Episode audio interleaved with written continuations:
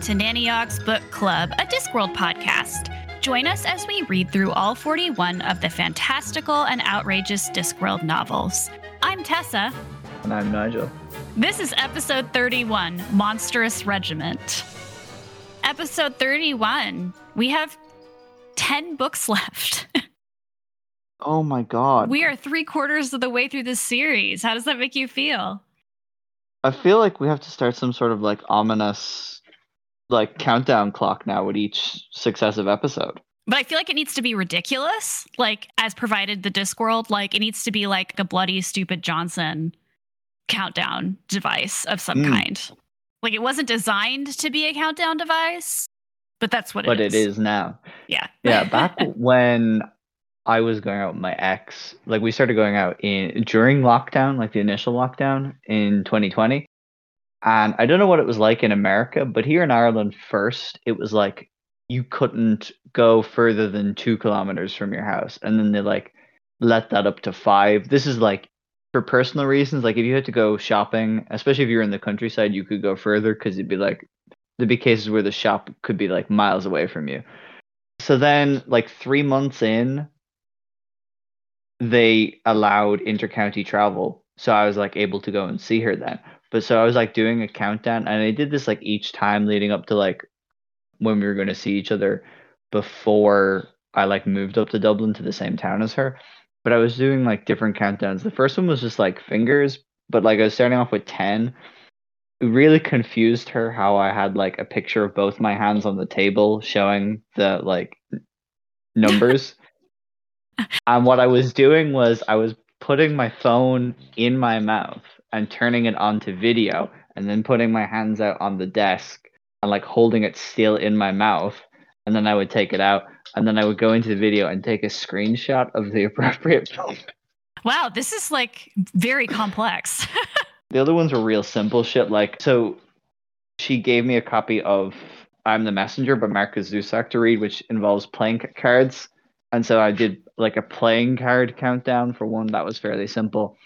I got a bunch of matches. I got 10 matches, and each day I would burn down one. So it was like this line of burning down matches. But the first one was completely and utterly ludicrous. You, you were like contorting your body to, to get to get the perfect shot. I full on had my phone in my mouth. I'm not sure I would do that. That's that's commitment to to a bit. Yeah, exactly. Look, there's it, it, there's one thing you got to know about me is I am committed to the bit no matter what it is. I do know this about you, and that is why we are friends because commitment to bits is a very important value for me. Look, what is a long-term friendship if not commitment to a bit? It's at, that is absolutely true. I feel like that is now my definition of friendship. It is commitment to a bit. I'm going to tweet that now. I'm going to tweet that right now. you should. You absolutely should. Well, let's talk about a group of friends or people who become friends in Monstrous What Regiment. a segue. What a segue. I feel proud of that. But first, a little background information. Monstrous Regiment is, of course, the 31st Discworld book. It is the fourth book in the Industrial Revolutions branch of the Discworld. The last one we read in that branch was The Truth. So it's been it's been a little bit since we've revisited this branch, although I will say this branch is not quite as interconnected as some of the other branches that we've read in the past. Yes. If the truth is the third one, what are the first two? Moving Pictures was the oh, first right, one. Yeah. And I had this pulled up. The Amazing Maurice and His Educated Rodents. Is was that really? Mm-hmm industrial revolutions. What? How? I mean, these are all made up categories. So this is just me taking it from like what most people list it as. I think it's because it's loosely related to some of the other books in here.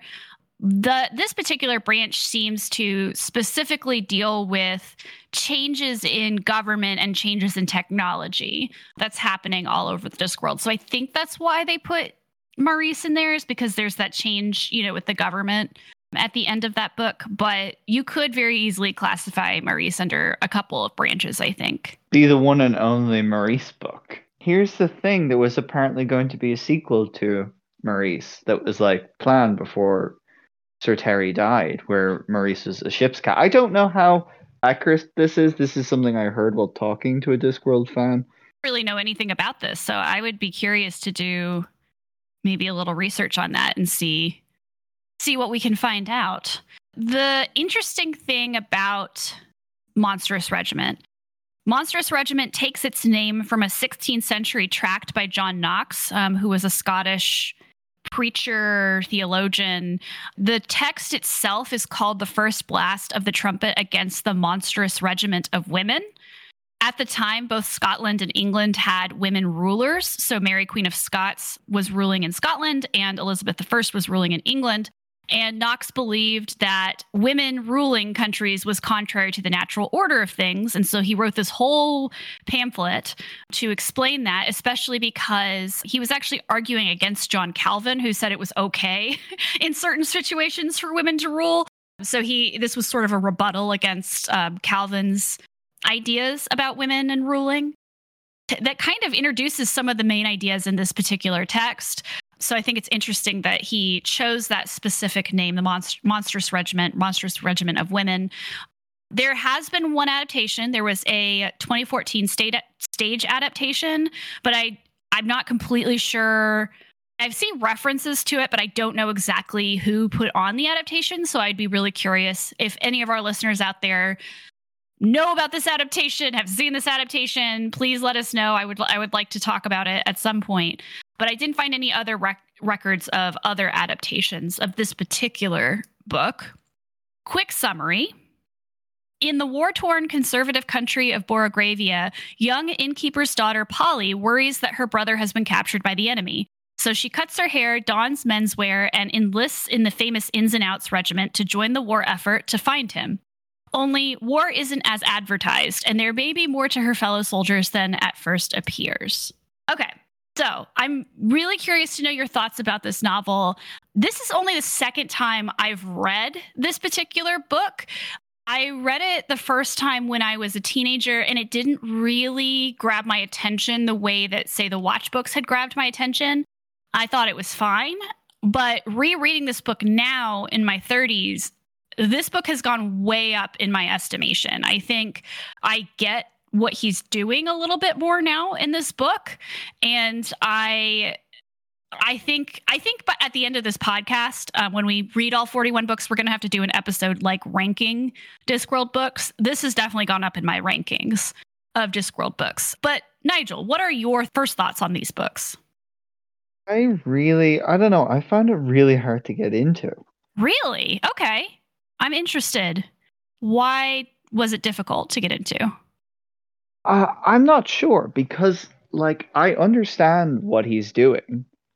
It's you know, it's not like in your case where when you first read it, you didn't understand and appreciate what Pratchett was doing as much as you do now. Like I understand and can recognize the themes, but just the plot of it, I kind of really didn't care for. What was it about the plot that didn't speak to you? Was it just too? I mean, a lot of people like this book, but there have been, I did read some reviews where people said that they thought it was a little bit too chunky or clunky. Is that kind of your opinion, or was there something else about it that didn't work for you? It it's not that it's boring, the plot, but it's like it it's kind of a for me it's like a nothing plot in service of really good themes where like the watch books have really engaging plots in service of good themes.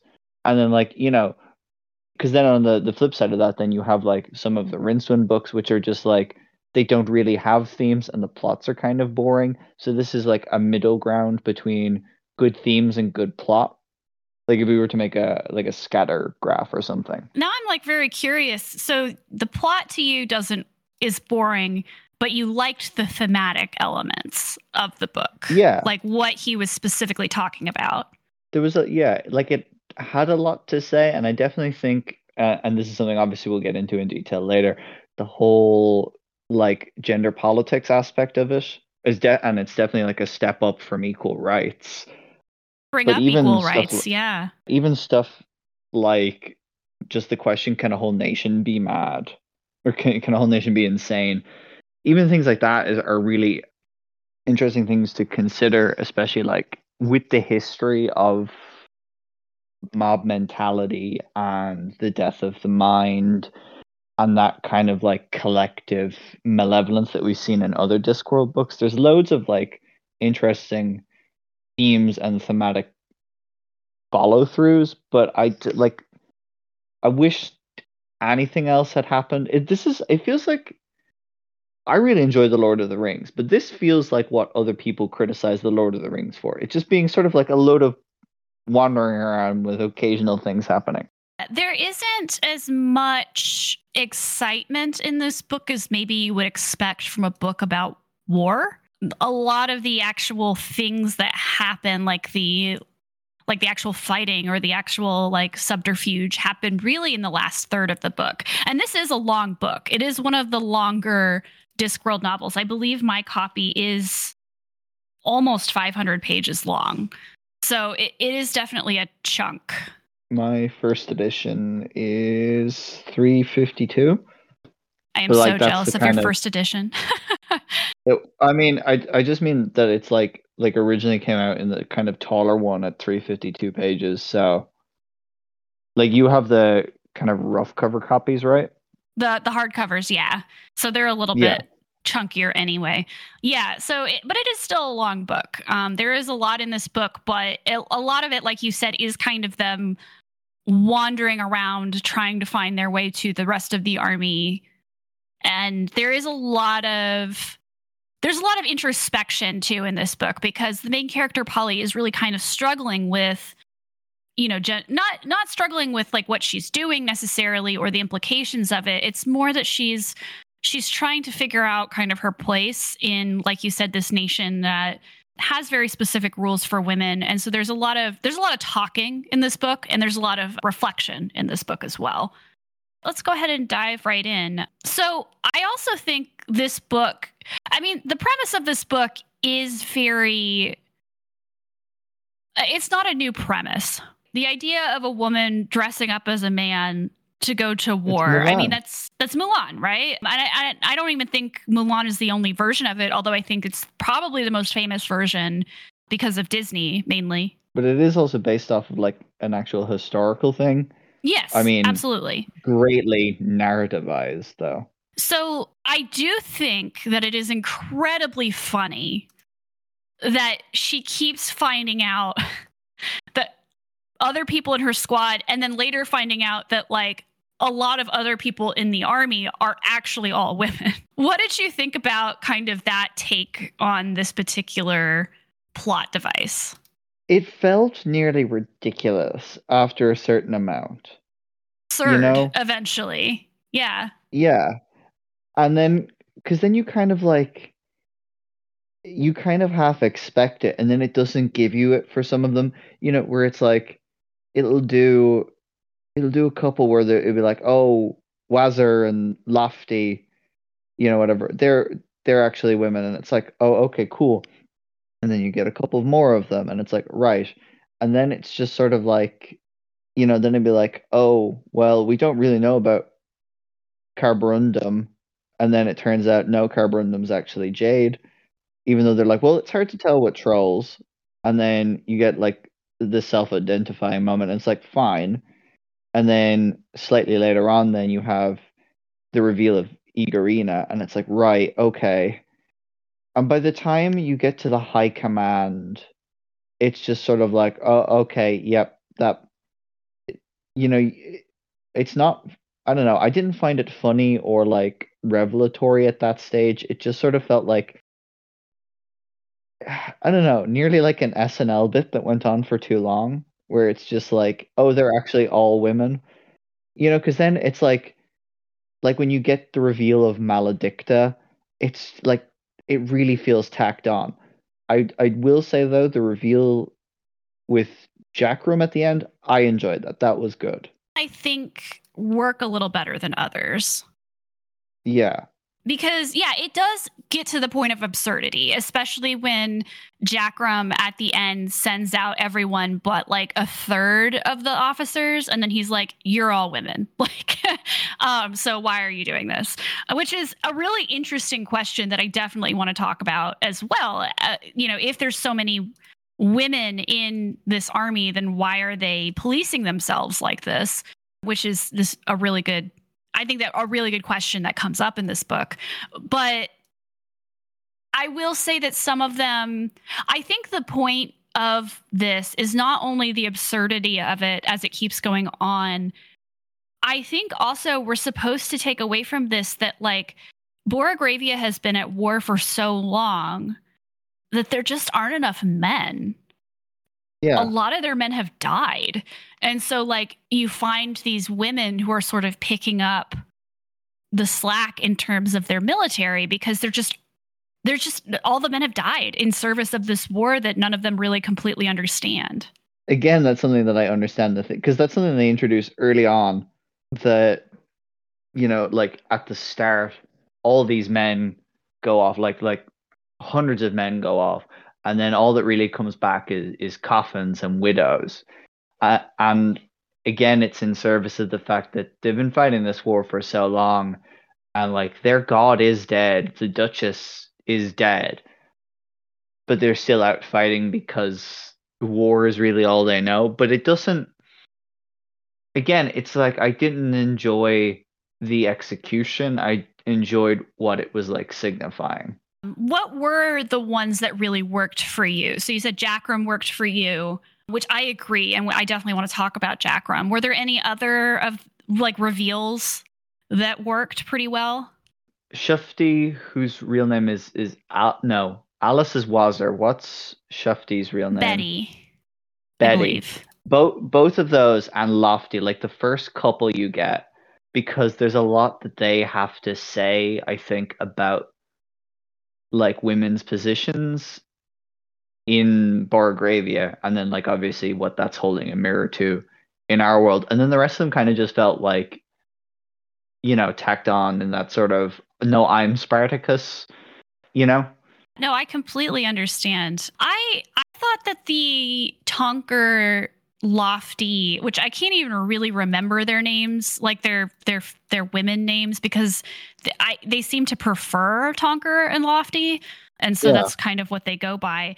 I I thought that they were fascinating because I liked the inversion where Polly realizes that Lofty is a woman and thinks, oh, well, she's following her man to war because she's clearly like in love with Tonker and is like, you know, close to Tonker and follows him around everywhere. And then when she finds out that Tonker is a woman, and she's talking to Maled- Maledict at the time about it because Maledict tells her, "Oh yeah, Tonker is a woman."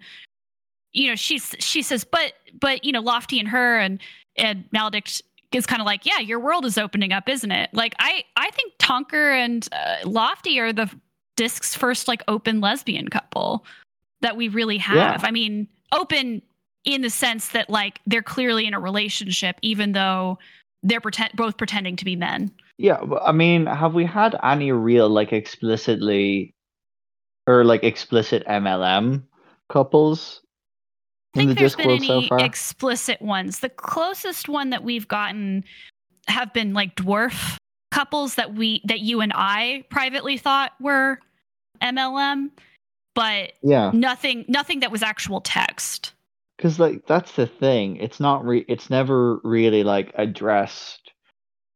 I, even in Monstrous Regiment, it's never like exp like because like you say, they kind of nearly prefer being perceived and identifying as men, but at the same time, you don't need to draw like explicitly draw attention to the fact that your characters are queer for it to be queer rep. Like you don't Mhm. need to put a big spotlight on them and go, look, there's your representation. It just seems to me to be I mean there's so many queer themes in Pratchett and we've talked about them before and they're not particularly subtle, you know, but they are still like you know not necessarily openly queer. This to me is like the closest because you know they hold hands, they sleep together, like they're very clearly a couple.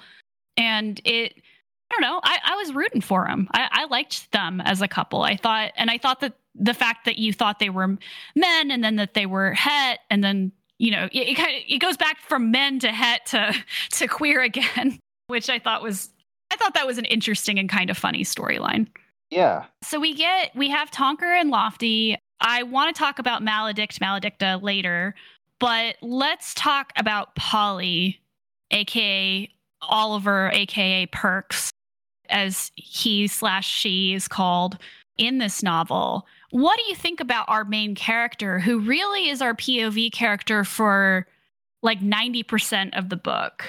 Kind of bland as far as Discworld protagonists go.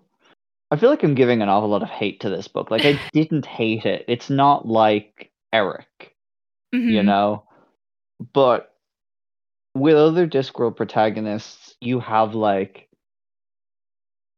they have interesting things about their personality outside of that. And that maybe that's kind of the point at the start where it's just polly is going to find her brother and that's how simple it is. And then at the end it's like oh well it's not actually that simple. And you know where they say oh that's what it's about been about the whole time. No it's it was just the start. But again only really at the end of the novel do we get a lot of like actual beliefs from Polly about how things are or should be. And so, like, I, I was kind of like unimpressed, really, when it was like her POV. I was just, it, it, it didn't feel as vibrant as, as reading other Discworld POV characters. She does kind of seem like an audience stand in. Yeah. Because definitely. there's so much about her character that is dedicated to this idea of processing all of these complicated ideas. I did really like how clever she was, mainly because yeah. like like she to me seemed very she's not witch like. She's not quite to the point where she has that she doesn't have that independent like force of will that like Tiffany for an example has, but she's very observant she does see things that I don't think anyone else sees. She's always watching the other people. And I that might be because she's an innkeeper's daughter. And, you know, when you're in like the service industry, you, you kind of all you do is, you know, interact with people. And so like you you learn to kind of like read them very easily. I also really liked her thing about birds. And I know that part of that is like her brother and the fact that he he's developmentally disabled and he one of his hyperfixations is birds. And so she kind of picks up on it too. But I kind of liked that because we don't actually see her brother until like the very end of the book. But to me, it was like the most present part of their relationship. Like she had taken on the identity of being his sister and that connection so much that she had made his hyperfixation one of her hyperfixations. Yeah. I don't know. Like you with the connection to birds, then you have that connection to the land and like specifically mm-hmm. to Borogravia, which you know is in service then of her essentially being the driving force for something needs to change. Like that sort of spiritual successor the handing down of the torch that Jackrum does at the end, where it's like, well, it's going to be you who's going to put an end to this war. So, like, that's an interesting tie. But also, as well, it's just on the topic of hyperfixations, Blouse as well is so autistic coded. I love him. He is great. He may be the only. Is he the only man character? Really? We're we're never like explicitly told. At the end, like in the court, they say Lieutenant Frock says about Blouse, he says that he's a man, and because he's an officer and a gentleman, we'll take him at his word. Yeah. And that's all there ever is. I just assumed that he was a man because he had such a because of the the schooling jokes, like the the British boarding school jokes, which I understand I don't get as much as somebody who's like familiar with like that particular school culture. Yeah. But to me, that seemed very masculine.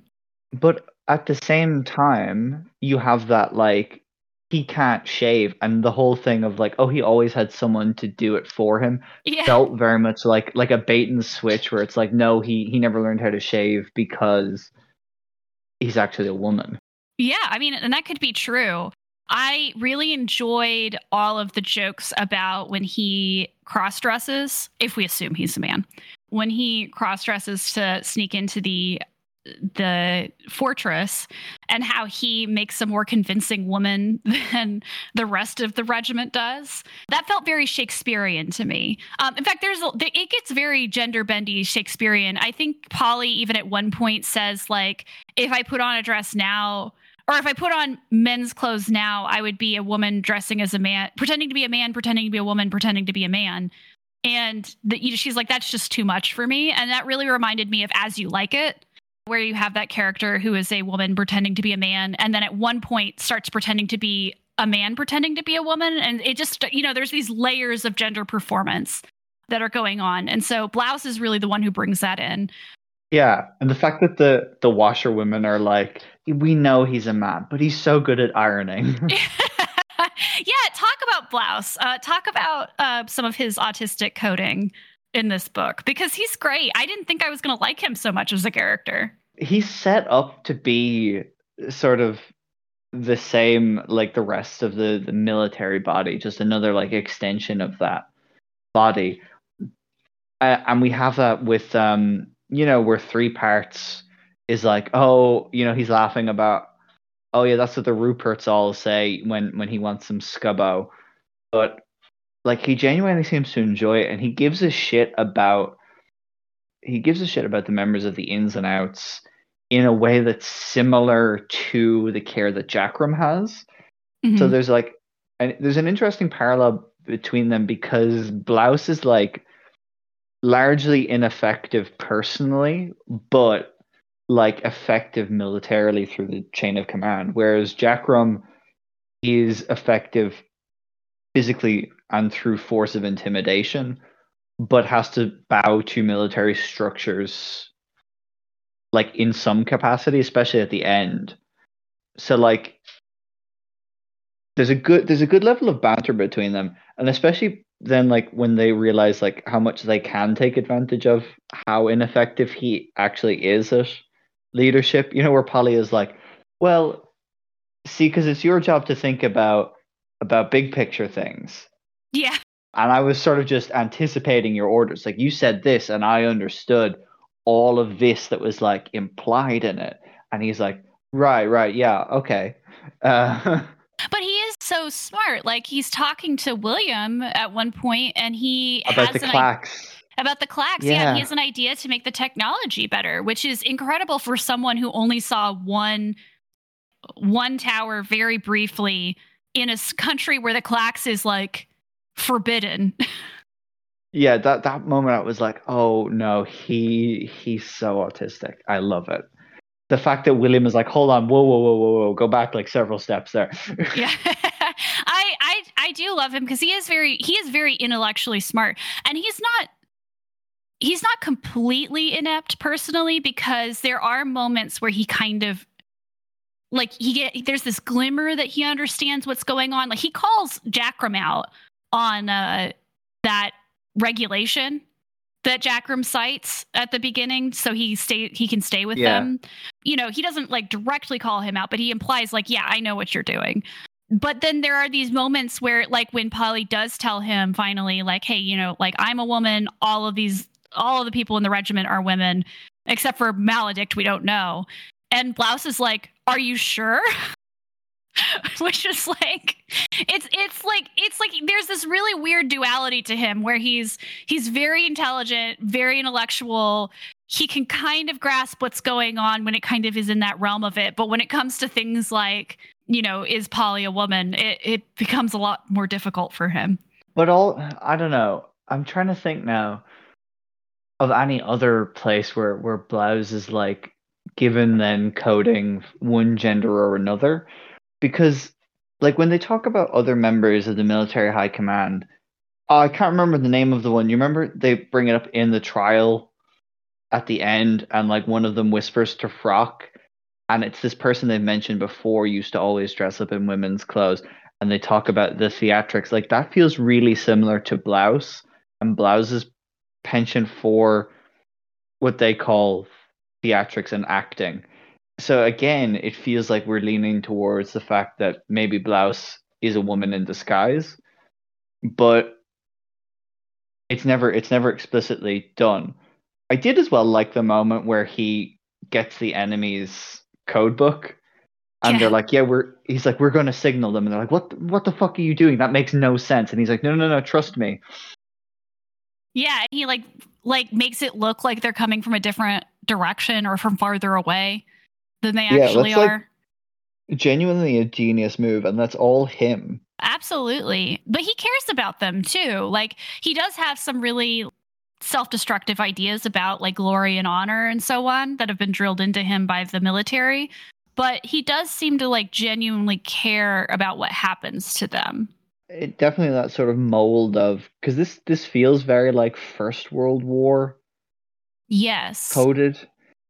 Like definitely that that sort of the thing that Wilfred Owen and Siegfried Sassoon were writing about, and especially the the Wilfred Owen poem, uh, you know, Dulce et decorum est pro patria mori. Like it's sweet and honorable to die for the fatherland. In fact, several reviews I read compared this to Wilfred Owen because, and this seems like actually a good time to bring it up before we go through some of the other characters.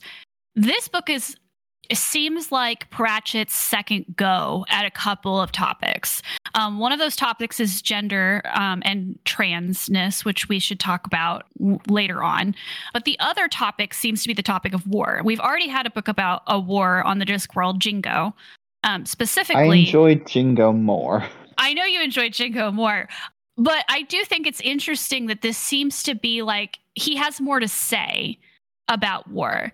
Jingo, to me, feels a lot more satirical about like colonialist attitudes. And like you said about like maybe specific wars um, that the British have been a part of.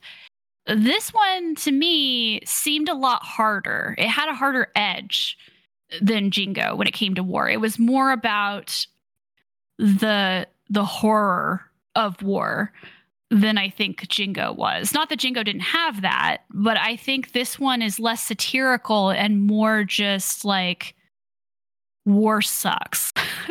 and, you know, what are the things that people say in order to get people to sign up for something that is so awful? And that gets into then wash like what exactly is the role of a soldier and what is and isn't permissible in war and peacetime, both of them. And that's like really explored with with Jackrum especially, but the whole conceit of the trial then is at the end is getting them to be officially recognized as soldiers because of their gender, but then like they're choosing to ignore the fact that they did sign up for one reason or another for different reasons to how the men originally signed up. You know, back when the war first started and what lies were told to them.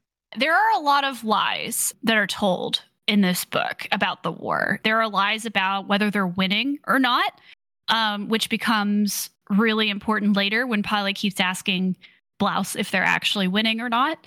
There are lies about how well provisioned the military is, because there's a lot, you know, in the propaganda of, you know, you can eat as much as you want and, you know, that kind of thing. And it becomes very obvious that this is an army that is low on supplies there's a lot about you know the glory and honor of war and not you know the fear of it or the horror of it or the as Jackrum says the meat or the uh, metal part of the war so there's there's a lot of stuff um, a lot of lies a lot of propaganda in this book that all of these characters have to kind of grapple with. What did you think? Talk talk a little bit more about that. What are some things you thought about the propaganda and the way that war is portrayed in this book? There's never any moment in the book where we're explicitly given the impression that it's a positive thing, which is, I mean, I think like I think it's interesting for a book that's about because like there are narratives where you'd have this descent from an idealized noble vision of like serving your country and beating the the enemy back and then learning that it like things aren't what it seems and it's not a glorious war and you know returning home scarred and changed you know, kind of like, like like all quiet on the Western Front, nearly. But at no point are we ever given a POV like acceptance that the war is good. We have like we have Polly who's skeptical and like like the fact that she's constantly asking, "Oh, are we winning? Are you sure we're winning?" You know, like there's never any moment where she believes that they are.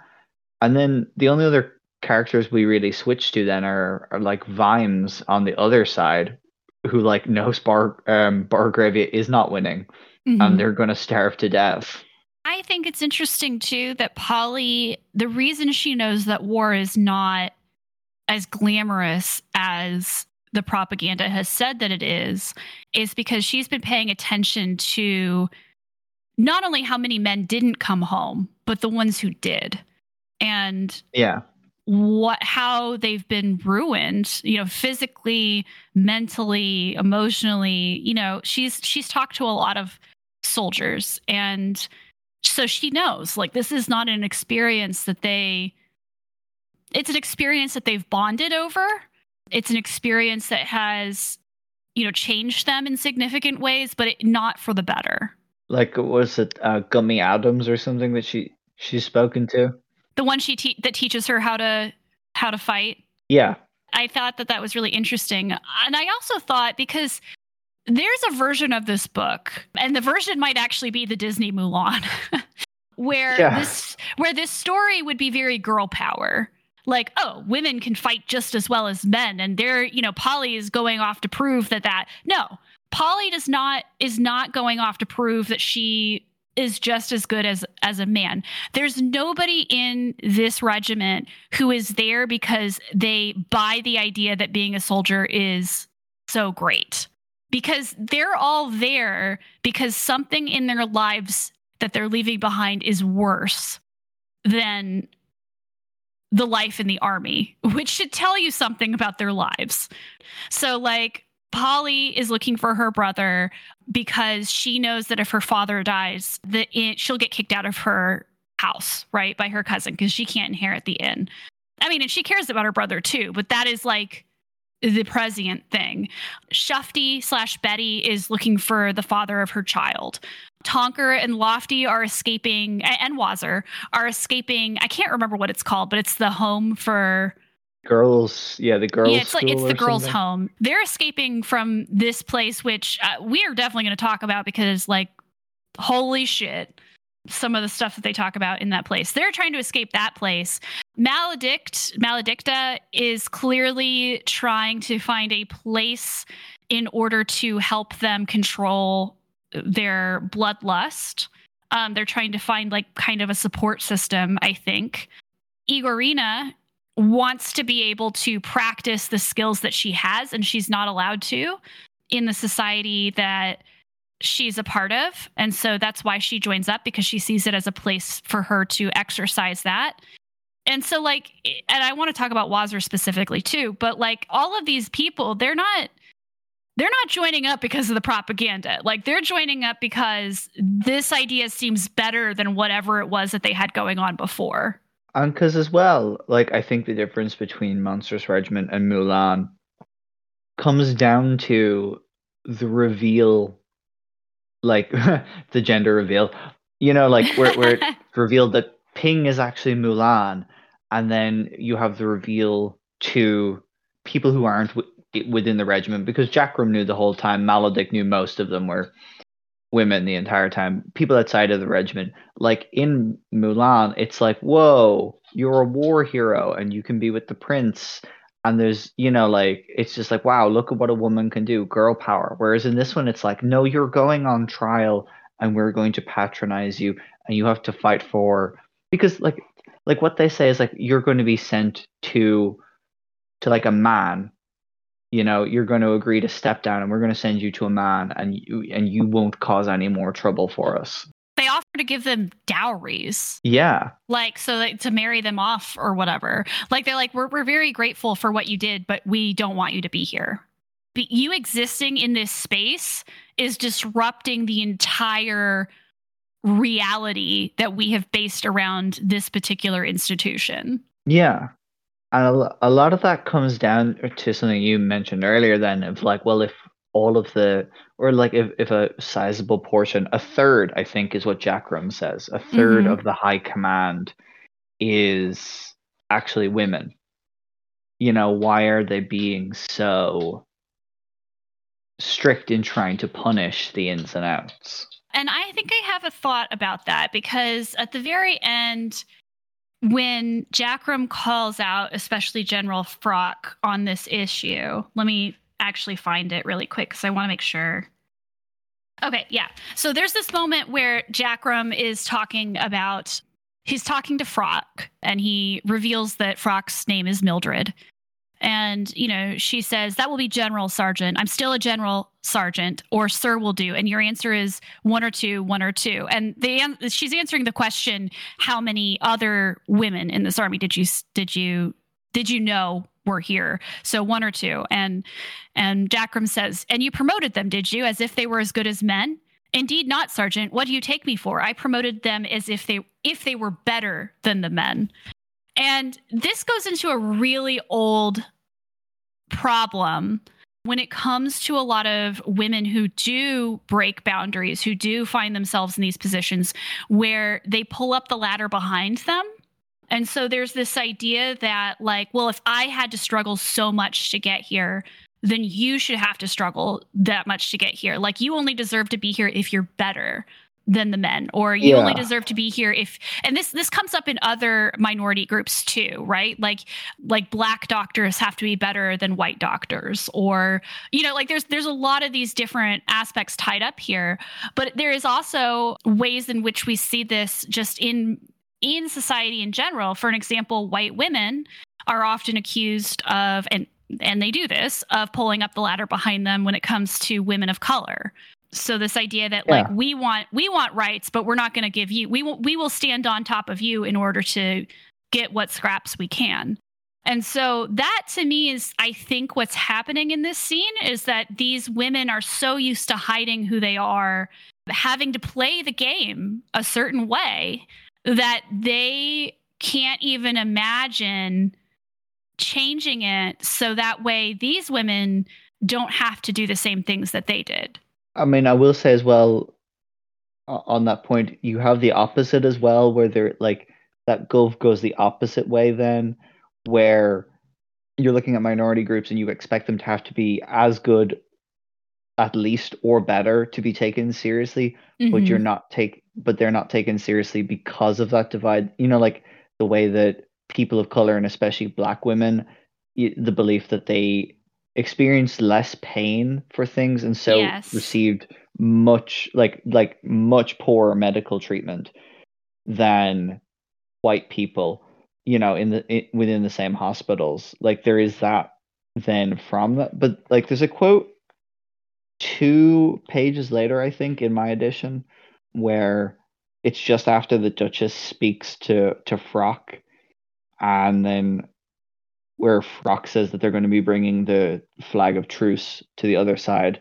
Yes of course. Or before we go any further ladies and gentlemen i uh, some of the things said here the whole issue of women joining as women obviously.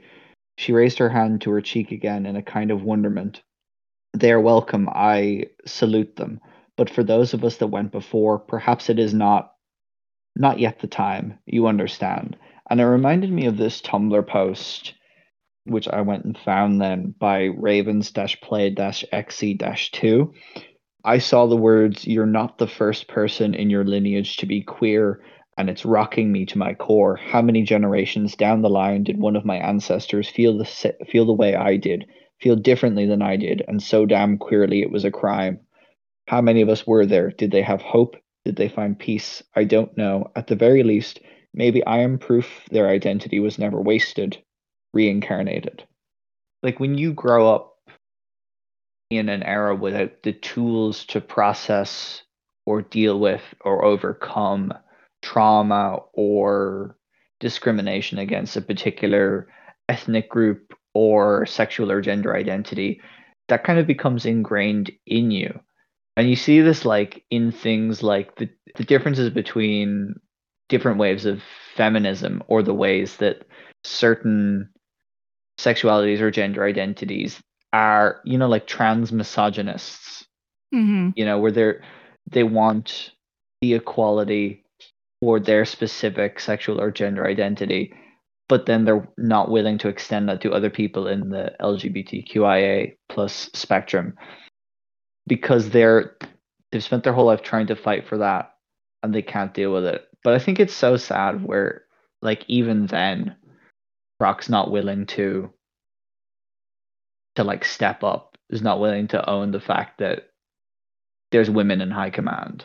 There is really a lot of gatekeeping happening here, um, even by other women, which I, I do think is very interesting. Let's talk about just a couple of other people in the squad, and then we can start kind of talking a little bit more about the gender roles here. This is the first I- Igorina that we have ever met. We've seen a lot of Igors, but That- now we have we a of. Igorina that we know of. That is true.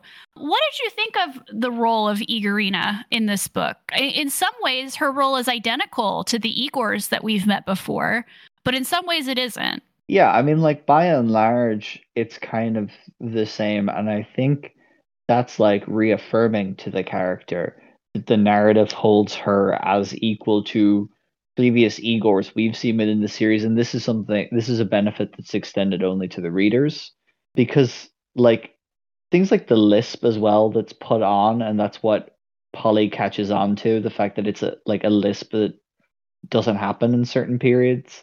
So like the narrative treats her as equal, but then the people within the people within the the text don't.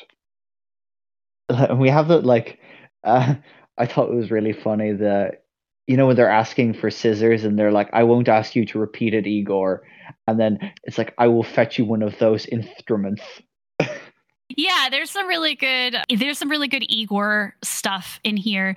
I really liked though that we got to build out the Igor society a little bit more because even in a place like uh, Borogravia, where Igors are technically abominations unto Nuggin, they kind of serve this like really important role of of you know helping helping people medically right? And so there people kind of turn a blind eye to them. But it was interesting the ways in which they when they help someone they're going to come back right at some other point when they're dying and ask them you know for for body parts.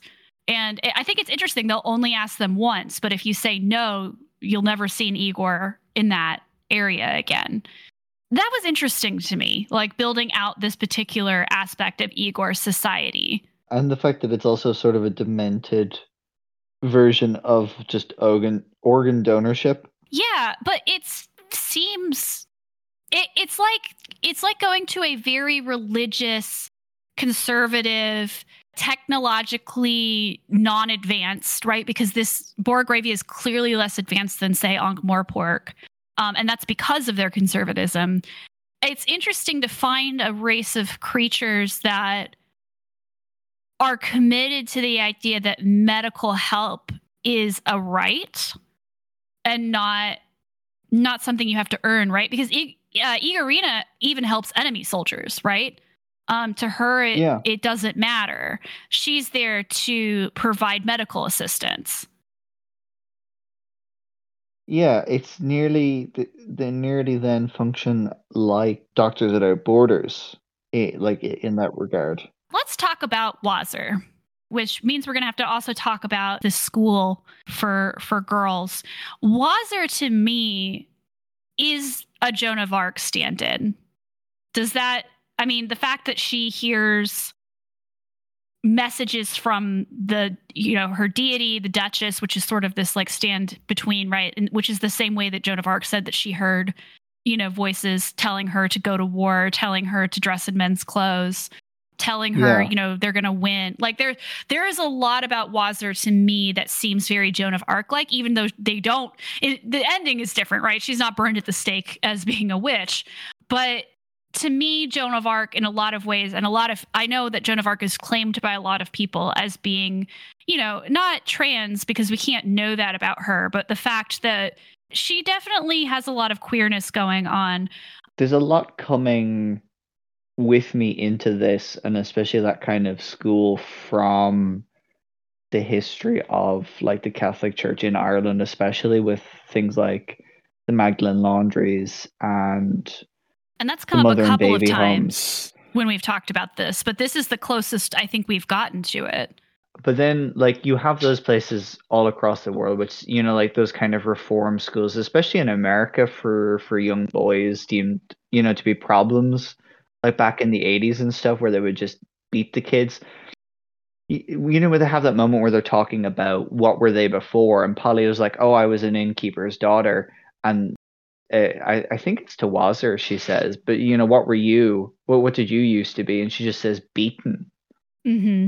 That that's that's all they know. It's terrifying, and so you kind of have that like the same thing. I think that people try to do that weird pseudoscience back onto Joan of Arc, where up until the end you're like, is this just trauma? And like, and that's what a lot of them say. It, like that place just makes you funny in the head either you learn to live with it or you go quiet or you go mm-hmm. crazy like Wazzer. And Lofty to a certain extent because Lofty is obsessed with fire. Yeah. Yeah. She can find matches anywhere. Yeah, and there I mean the more you learn about this school, I mean as soon as I read about the school, I was like this is not good because the idea no. of of girls and women being shipped off to a home if they if they break the rules, the gender rules in any sort of way, that's that has like you said a lot of history in many cultures but especially in uh, western cultures as well. The school could be a workhouse it could be a prison it could be an institution right of some mm. kind but this there are a lot of places that women were sent you know especially queer women especially uh, disabled women women of color right? Um, and some sometimes you didn't even have to break the rules. It just turns out that you know your father or another male relative just wants to get rid of you and so they accuse you of something.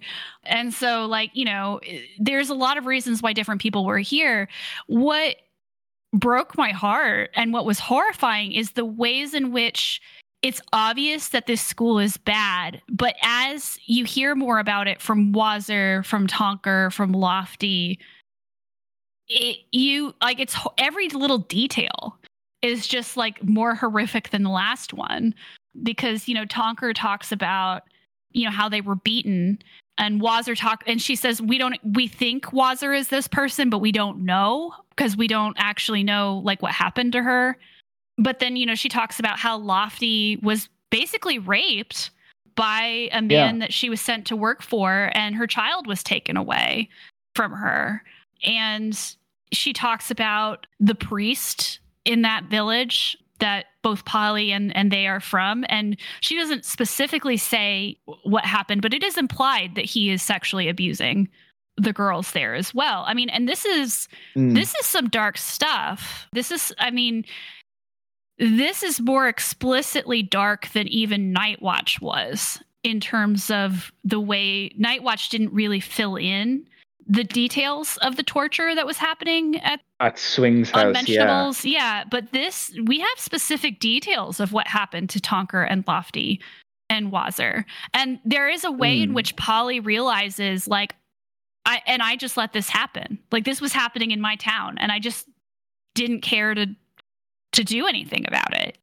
Yeah, Polly has to come to terms with the fact that her parents actually like her, you mm-hmm. know, and they're uh, and because of that she hasn't had to experience this, but because of that she's also done nothing to help, which is part of the problem.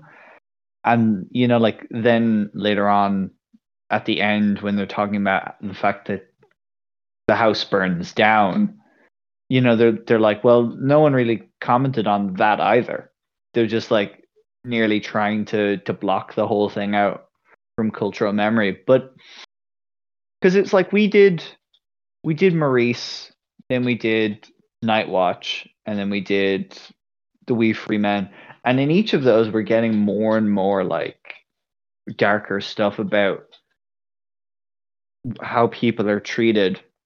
You know, like we have that the comparison with like I, I forget which rat it was and Maurice wanting to to essentially commit genocide uh, mm-hmm. in the rat fighting ring, and we have then the the unmentionables house in Night Watch, and we have what happens to the old woman in the Wee Free Men, and now we have this in Monstrous Regiment, and it definitely feels like Pratchett is coming towards we can't really stand and not acknowledge that these things are happening. And it's telling as well that the, these are all like essentially back to back to back and coming from like 2000 and i have to wonder like is it is this just the cultural zeitgeist where everything's slowly getting worse and worse? Is that like he feels the need to to like reflect this more this sort of like growing animosity?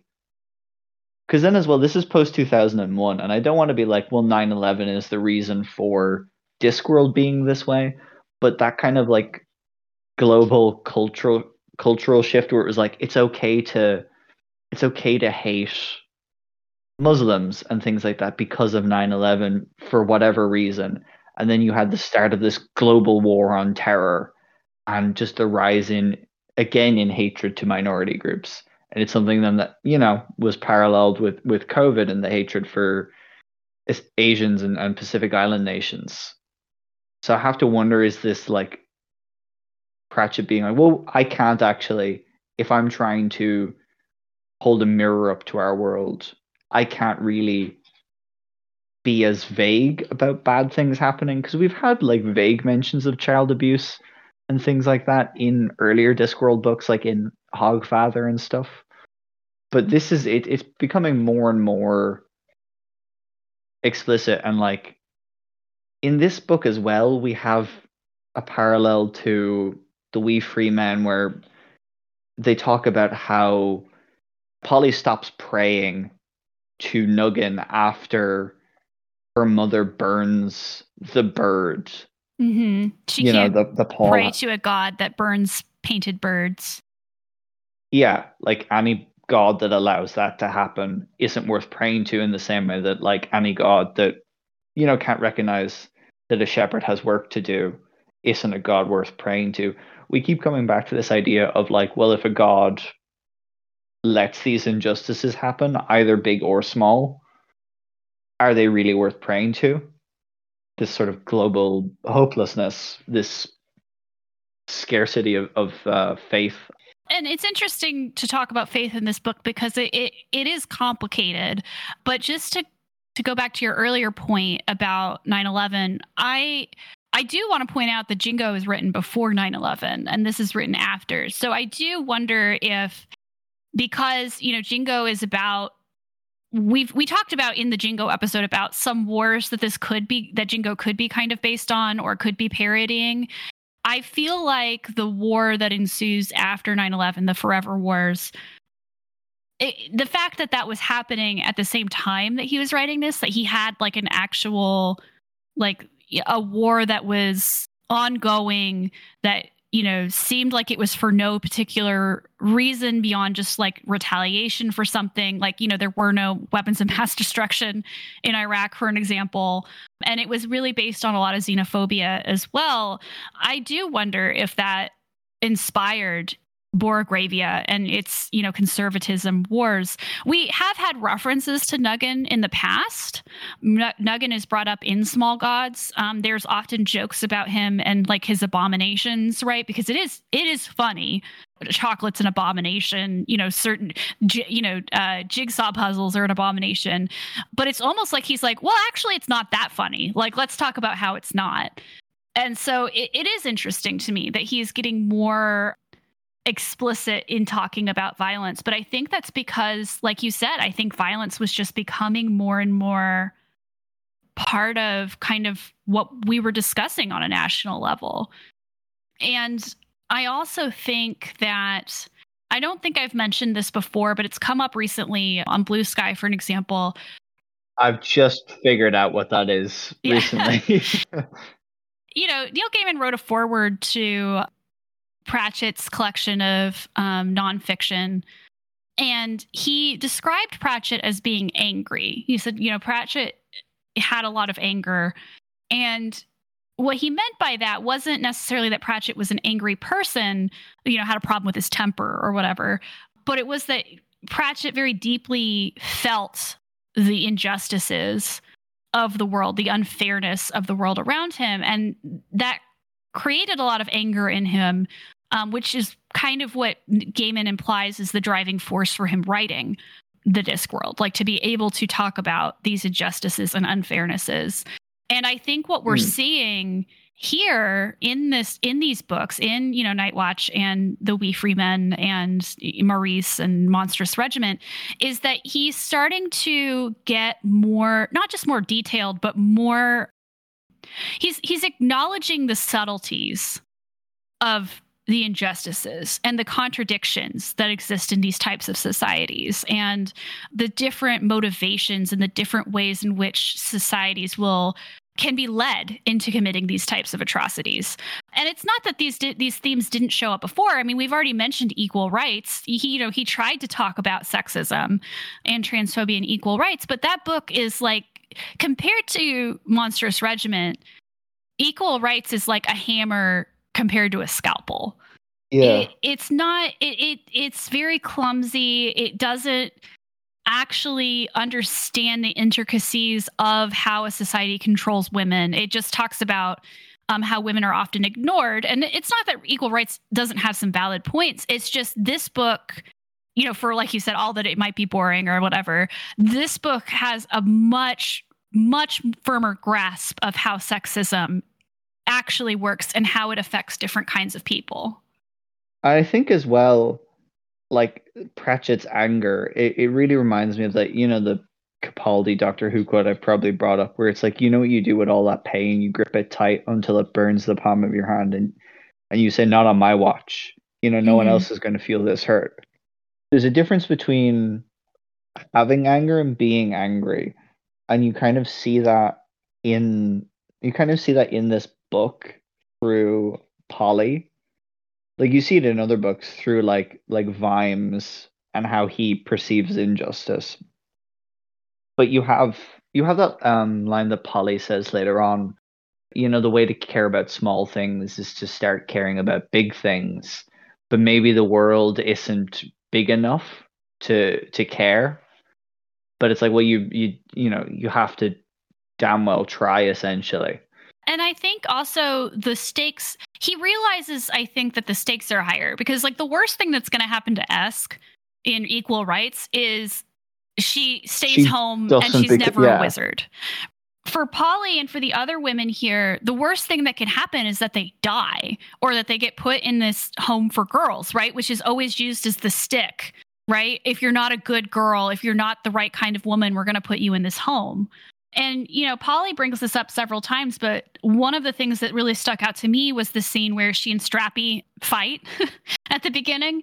And she talks about how the soldiers taught or the old men, you know, taught her how to fight. But she said, she says she was a quick learner, but she'd made a point of staying clumsy long after she'd got the feel for the blade because using a sword was also the work of a man, and a woman doing it was an abomination unto Nuggan. Old soldiers on the whole were easy on the easygoing side when it came to abominations. She'd be funny just as long as she was useless, and safe just as long as she was funny. So this idea of you have to play into these gender stereotypes, right? Like, oh, look at me, I'm funny. That means I'm safe, right? I'm useless, so I'm safe. You don't have to worry about me. I'm not a threat to you. Like the fact that women have to put on that persona all the time. The fact that women often fake laughter at what men say in order to avoid violence. Like there's so much like inherent threatened violence in this book towards the women. I mean, there's the explicit violence of the home, but this idea that if they get caught, it's it's not going to be good for them, right? Like that there are actual violent stakes here. And one of the things I think about, I'm trying to remember who said this. I think it was Unfortunately, I think I'm about to quote Margaret Atwood, who is not someone that I particularly enjoy quoting, but she did have a really oh, good point. Why? Uh, she's transphobic. Oh, I did. I don't really know much about Margaret Atwood. She did say at oh, one lovely. point and this is a this is a really good encapsulation of this particular idea. The worst fear that men have, I'm probably quoting this wrong, but the worst fear that men have is that women will laugh at them, and the worst fear that women have is that men will kill them. That is that is the center of this book. Like that is the fear that they all have. Um, that's why at the end, when Jackrum basically bullies the army into allowing them to be soldiers, they have to be dressed up as token soldiers, right? They have to wear skirts and they have to wear the fun hats and they have to, you know, they, it, it's not, they're not treated like they're real soldiers. They're kind of couched within these very gender normative ideas under the name of being progressive. And they have to agree to that because the alternative is horrible, right? They have nowhere to go. It's the same thing you see happen throughout history it, with people of color, you know, where it's like if if they could do something, they'd be invited to do it.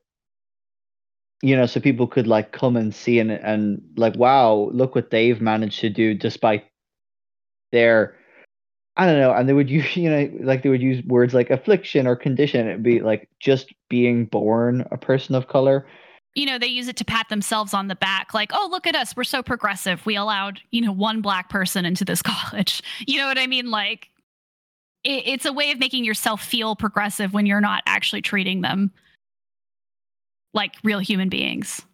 That element of spectacle, then, where it's some mm-hmm. like, even though you've afforded them this place and you can pat yourself on the back, there's like, it's still something that you can point an ogle at.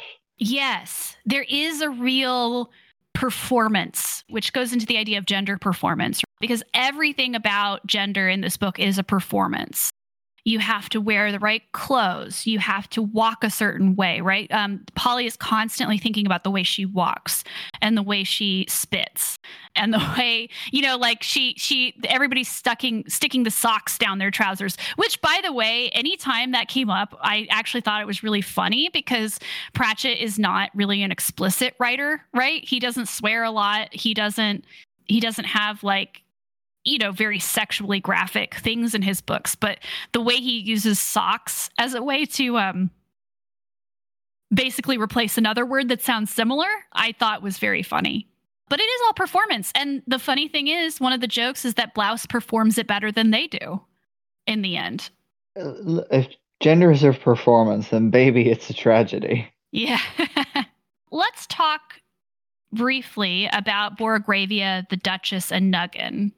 So, as I've said before, Nuggan has been mentioned as sort of a punchline of a god before.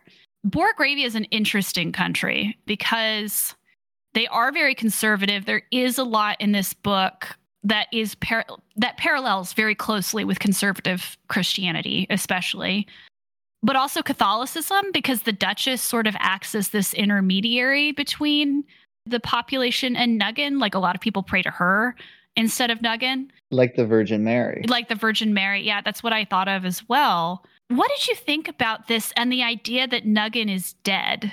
I mean, if there's one thing more powerful than a god, it's a dead god, you know? Explain.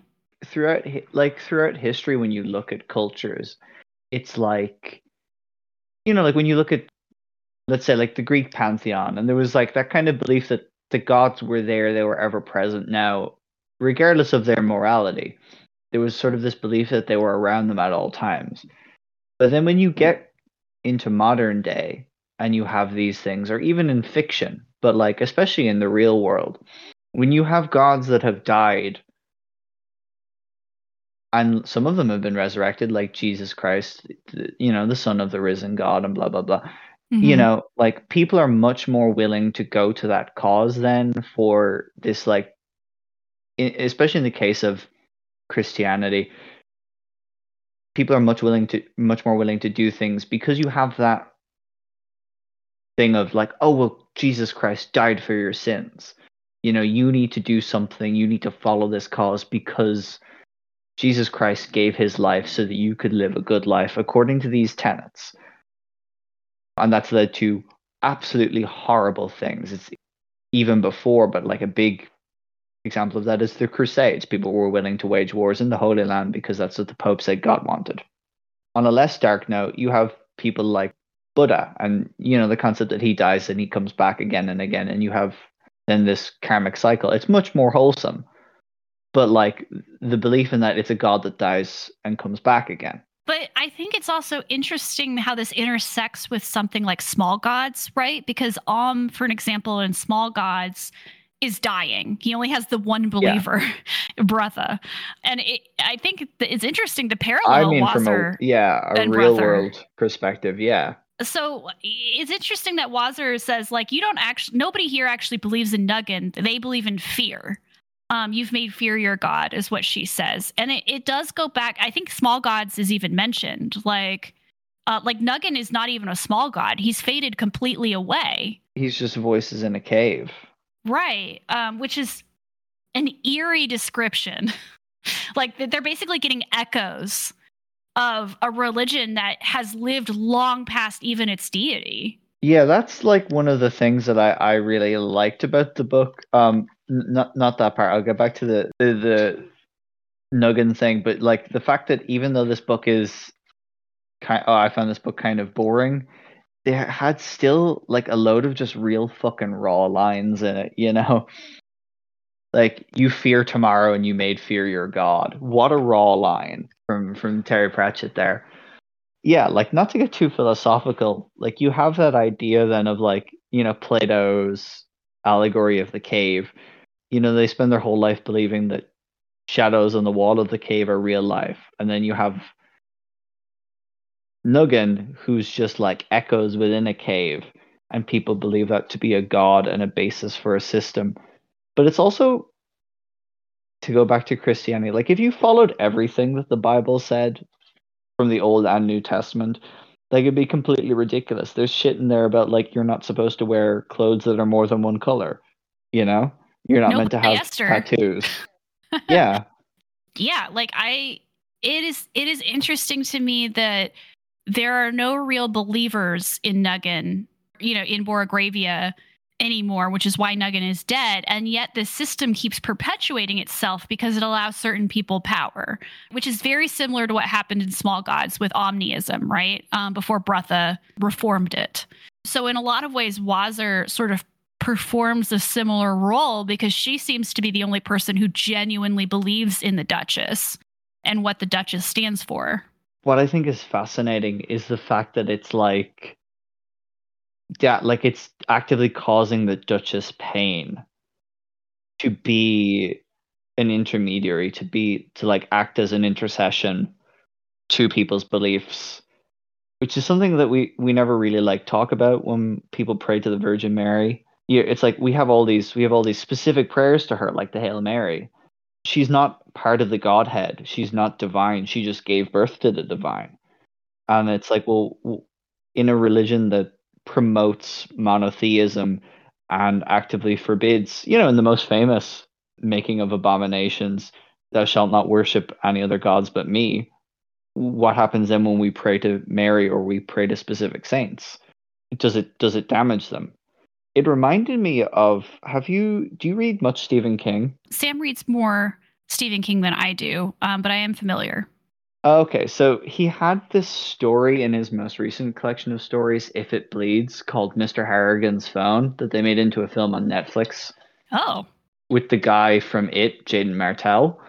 But it's it's like this interesting so it's about this like old man who gets given like the first iPhone and it like revolutionizes his world because he's able to buy stocks ahead of everyone else who who are getting who's getting the info in the newspapers.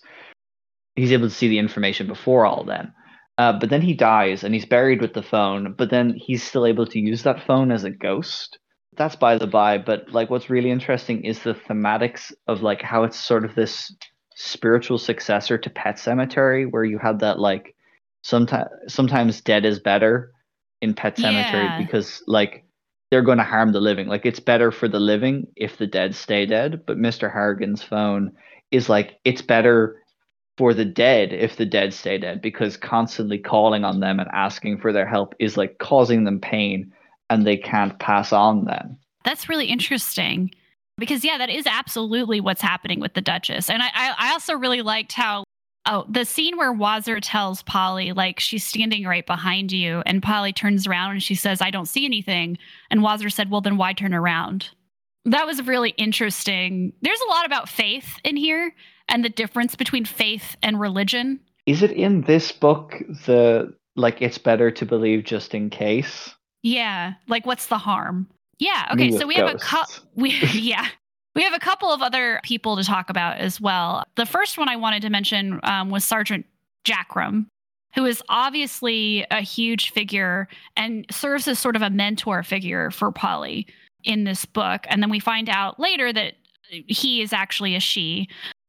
The scene where Sergeant Jackrum tells Polly the story of how she came to be in the army and like why she stayed and all of that i almost would want to read that book like it was like a very beautifully written passage of her talking about following you know her man to war and how they were together and you know things were good and then he got killed and how she had her son and yeah it, it was just a it, you know this character became more and more interesting as i read this book because at yeah. first I thought that this was just going to be a very stock sergeant mentor type character but the more you learn about this character the more layers there they there are. Like what really struck me in that moment was when polly apologizes and jackrum says don't apologize it wasn't your fault. Like you're not to blame for killing him. Neither was the guy who killed him and then i killed him and that's just what soldiering is. Yeah it is interesting that that Jackrum has this very cynical view of war, which we can see in a lot of like war films, for instance. There's usually like some sort of mentor and they're very cynical and they understand what's going on. But Jackrum isn't just cynical. Jackrum has a more pragmatic view of war, like this idea that I did this because I was in love and there wasn't anything for me at home and this was a better life, but that doesn't mean that this is a good life either. I, I think that that was really interesting. I also I think it's interesting that Sergeant I think Sergeant Jackrum is trans because I don't actually see any evidence that he identifies with being a woman at all. I mean, he does reveal to Polly that that's, you know, that he, he is a woman. AFAB. Right. But even even like when Polly suggests like you could still go see your son. You could still be part of his life. Jackrum is like, it, like expresses disgust at the idea of be like of having to put back on a dress, of having to be a woman again. And then Polly's the one who says, or you could just be his dad. To me, this seemed a lot more nuanced than say Equal Rites with the whole witch wizard magical metaphor. It's something that we see as well with with Clogston, the the major who acts as their attorney as well. This is, by the way, my name is Christina, and I don't think I could ever get used to wearing a dress again. Mm-hmm. Yeah, so I think that the interesting thing about this is that there are legitimately women who are dressing as men, cross dressing, in order to join the army and have more more freedom, more agency, or to escape something but then you actually do have characters that actually seem to identify more as men than they do as women. So it's like this whole it's not just a spectrum of motivations for doing this. There's also actually a spectrum of gender identities here as well. Yeah, because throughout the novel throughout the novel like Polly is always referred to as she. The narrative doesn't switch like it does with other like explicitly trans characters.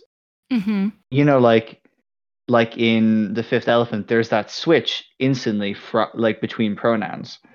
But in this one, it's it's always like Polly and she, her, and then she has that moment of not knowing what to call the other members of the of the squad and sort of settles on their male names. But then when we get to the court, and Jackrum reveals that a third of them are actually women. They're all they're from that point on referred to with she her pronouns. You know, it talks about froc and is like she said whatever from that point. But then Jackrum is always he even after the reveal. Yeah. So it feels like like a conscious identification of gender. I was confused for a second that I thought the narrative was referring to Jackrum with both male and female pronouns after Polly talked with him, where it said he had put her chair back. And I thought that it was like, you know, switching between when someone has like equal preference for pronouns, Mhm. where you'll yeah. do both they or whatever, or someone who's gender fluid, you just use all of them. But no, it was talking about Polly's chair. And I had like misunderstood the stress, but I was like, that's really interesting. There's a lot of playing with pronouns here. And also, I, I found this little bit at the end. Um, Jackrum actually set, apologizes for the way Polly is being treated and says, like, I really thought they'd be better at it than the men, but it turns out, or I thought they'd be better than the men, but it turns out they're better at it than the men. Turns out the army is there to make a man out of you. And so Jackrum even understands that what's happening to Polly is not it's not what what's right. You know, it is what's happening, but it's not what's right. Um, and so there's this idea again, referring back to that pulling the ladder back up after you. I understand that that's like a thing that the army is like known for, like slogan wise. But I have to wonder is that meant is that like meant to give it like an actual nod to I'll make a man out of you from Mulan? Oh, that's funny. I didn't even think about that. Which has the line, you know, did they send me daughters when I asked for sons? In this case, no, the daughters went because there was no sons left to send. That's interesting. I hadn't even thought about that. But you're right. I mean, Look, listeners, occasionally I say something germane that's not 12 minutes of unintelligible rambling. I just, I really loved that scene where Jackrum resigns so he can beat the shit out of the enemy soldier as a civilian and then can't be tried under military law, then re enlists and is instantly promoted back up to sergeant. That's like, I mean, it's funny and whatever, but it's also like slightly terrifying when you think about like the Im- real world implications of like military and police abuses of power and like yeah. how cops can just turn off their body cams, which is essentially the same thing. I think the difference here is that is that cops are not military. They should not be oh, military. yeah. Cops should not be waging war on the populace. Whereas what Jackrum is doing here is ethically wrong. I'm not trying to like justify what he's doing here. I think oh what my he's god. Tessa thi- says Jackrum did nothing wrong. Hashtag Tessa is over party. I think what he's doing is a survival technique. I think the fact that Yeah. they're at war and he knows he has a very pragmatic, if I don't kill them first, they're going to kill me attitude when it comes to war. And so I think that's kind of, to me, that's a little bit more of a blurry line than, say, a cop doing it. Because again like if if i don't do it he's going to do it to me is sort of the attitude jackrum has in in a war not in a civilian situation. I mean war war is not ethically permissible anyway so like you know it, it kind of becomes more of a gray area And the other thing was that just like we get another absolutely raw line where, uh, like in the courtroom where where Jackrum is talking about all the like different ways he's helped out the the people, and he's talking to Froc, and you know he's 14 miles I carried you, sir.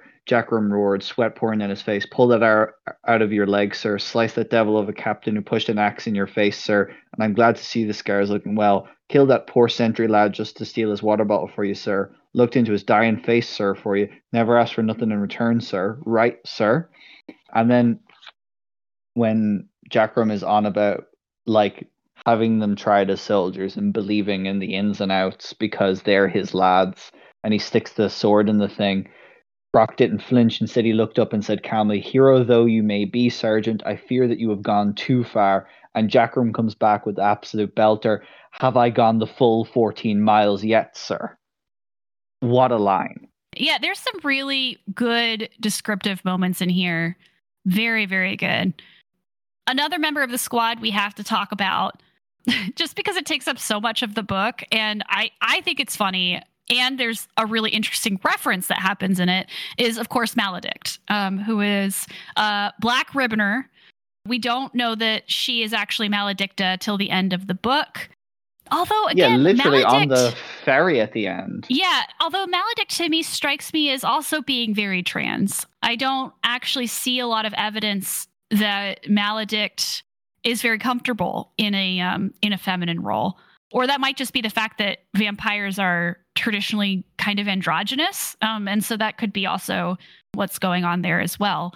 But Maladict has has is a black ribboner, has decided to join the army. And what we find out via a conversation with Otto is that black ribboners have to transfer to the transference, which is a Freudian term. They have to transfer their bloodlust into something else, into like some kind of obsessive activity. So for Otto, it's photography for Maladict, it's coffee. And of course, when Strappi, um, who is kind of a political spy, steals Maladict's coffee out of spite, Maladict starts to spiral, right? And uh, Otto basically warns them, like, if you don't get him some coffee soon, like, he's going to revert back to being a true vampire. I thought w- the side flashes that is what Igorina calls them because Otto points out that when vampires hallucinate, they share their hallucinations with with the people around them which is already a fascinating concept. The idea of like sh- like a being that shares hallucinations that, that it's their mind touches other minds around them. Yeah that's like a whole other fantasy concept there that pratchett just sort of throws in as like side world building yeah. to vampires a thing that already exists. Here you go. And then Igorina builds on that by saying, like, they're not flashbacks. Like, what vampires experience is like touching other realities, like other versions of the world eh, or other worlds themselves. They're called side flashes. Um, and we don't really know where they come from, is what she says. What Maladict is hallucinating is the Vietnam War. like on Earth. Like the references that Maladict is making are to helicopters. Polly sees a, a helicopter. He, you know, he refers to the enemy as Charlies, um, which is what the U.S. military specifically referred to uh, the Viet Cong as the Charlies. You know, he, he, you know, they start hallucinating they're in a jungle instead of, you know, in Borogravia. This reminded me a lot of Color of Magic when Rincewind oh, where briefly on the plane. Yeah, when he briefly is on the plane as Dr. Rjinswand. What did you think of the side flashes and the fact that like basically we get a little bit of Earth, like the real world, the round world in here? I mean, I'm going to address that in a second, but like I didn't even connect that with the thing from Color of Magic. I yeah, and that sort of makes me wonder why we haven't seen more of that like explicit flashes to Earth when it was something in the first book. Because, like, when Rincewind experienced that, it was like he really wanted to believe in a world where, like, magic wasn't, you didn't have to, like, rely on magic essentially, you know? Mm. So he imagined it like a steel, he imagined a steel dragon, things like that. But the flat, like, the side flashes are really cool especially with how much like how prominent a role quantum and like other universes encroaching on ours have played in recent discworld books like ever since quantum was introduced and that sort of uncertainty we've had this like growing out of other possibilities. But uh, now but like it makes me wonder why are vampires attuned to them? Like what is it about vampires that makes them experience side flashes as opposed to like any other creature? That was my main takeaway. It was like why is this vampires? You know because like in the Wee Free Men we get creatures like the dromes who like you know create shared dreams in the same way that like vampires share hallucinations so my main thing was like, why is this vampires that experience this, and why did Pratchett not come up with another character? I think it is fascinating, but I was I spent a lot of time trying to figure out the mechanics of it. well, i think honest. the point is nobody knows. Yeah, but I think it also grounds the book too that it's like I'm not just talking about how f- like fantasy war is bad. Like let's actually ground this in an actual horrible war Oh yeah, one of the worst wars. And so, like, it, it was interesting that by making that reference, it draws this book even closer to the metaphor that I think Pratchett is going for. It's also like like vamp um black ribbon vampires are autistic in Discworld because if they want to give up drinking blood, they have to like have a hyperfixation essentially. Yeah. Maladict is like very particular about coffee. Otto is really into photography. But then it's also like, well, the other the only other like black ribbon vampire was the the countess, right, that we met Yeah. before. Hers is And politics. Is that what it is? Like hmm Yeah. Because she said she's traded drinking blood for a different kind of power. Right, okay. But then uh, you have to wonder how does transference work for something like politics, which is sort of really nebulous. Yeah. I No, guess I just would be a forgotten that question. line. Yeah. It's a great question. But yeah, I let's talk about some of the Ankh-Morpork characters here because the war is really between Well, I uh, want Bor- to talk about Strappi too. Oh, yeah, like, let's talk about is the- Strappi. Yeah. What the what the fuck is the point of Strappi really? I didn't see a point. The point is that this is a culture that constantly spies on itself because the paranoia of uh, there's a paranoia in conservative culture, right? Have you seen the movie Nimona? Is that the new one on Netflix with Chloe Grace Moretz and Riz Ahmed? No, I have not. So you should. Um, it's really, really good. I think you would really enjoy it. It is also very much about being trans. Interesting. but there is a character without like giving any spoilers there's a character who says that they're worried about because one of the things of this city is that it's surrounded by a huge wall to keep monsters out and this character basically says i've had a dream ever since i was a child that there was a crack in the wall and when i tried to warn people about it they didn't listen to me but the crack kept getting bigger and bigger then all the monsters came through and then she says like this thing like this person who is being trans basically is the crack in the wall. So it's this paranoia, right? Like if we let one thing go, then society's just going to fall apart. And The so domino th- theory. yeah, and so like like if we let I mean you you hear this in anti-queer discourse all the time, right? Like if we let gay people get married, what's next? People are going to marry their dogs, you know? Like it's it's very much like if we let one thing slide then like everything's going to go to shit.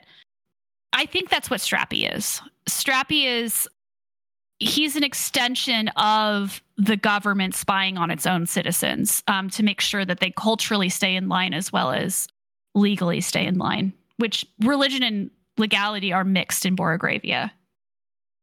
Yeah, I don't know. I just sort of like didn't see the point because he's just sort of fucked off for half the novel. Like he was there being an annoyance, fucked off for most of the novel, and came back to be slightly of an annoyance. Although I did like when he got slapped by Yeah. um by Polly. This is how far the rock goes, and just slaps him across the face. Pretty good. It was so creepy that he took her hair though. Like that was like a really gross detail.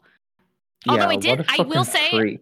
I will say that it, uh, Igorina and her ability to change, like to change her body, like to put her hair back on or take it off, I thought that was really cool and also seemed very trans to me. Like the idea of like using surgery to change your gender performance. That was that was interesting. like when they comment on it and they're like uh, and and she's like no that's actually my own hair Yeah. and they're wondering like, like, where it the just hurts a little go. bit. Yeah. yeah, but she still has the scar under her eye, right? To to indicate that she's still an Igor.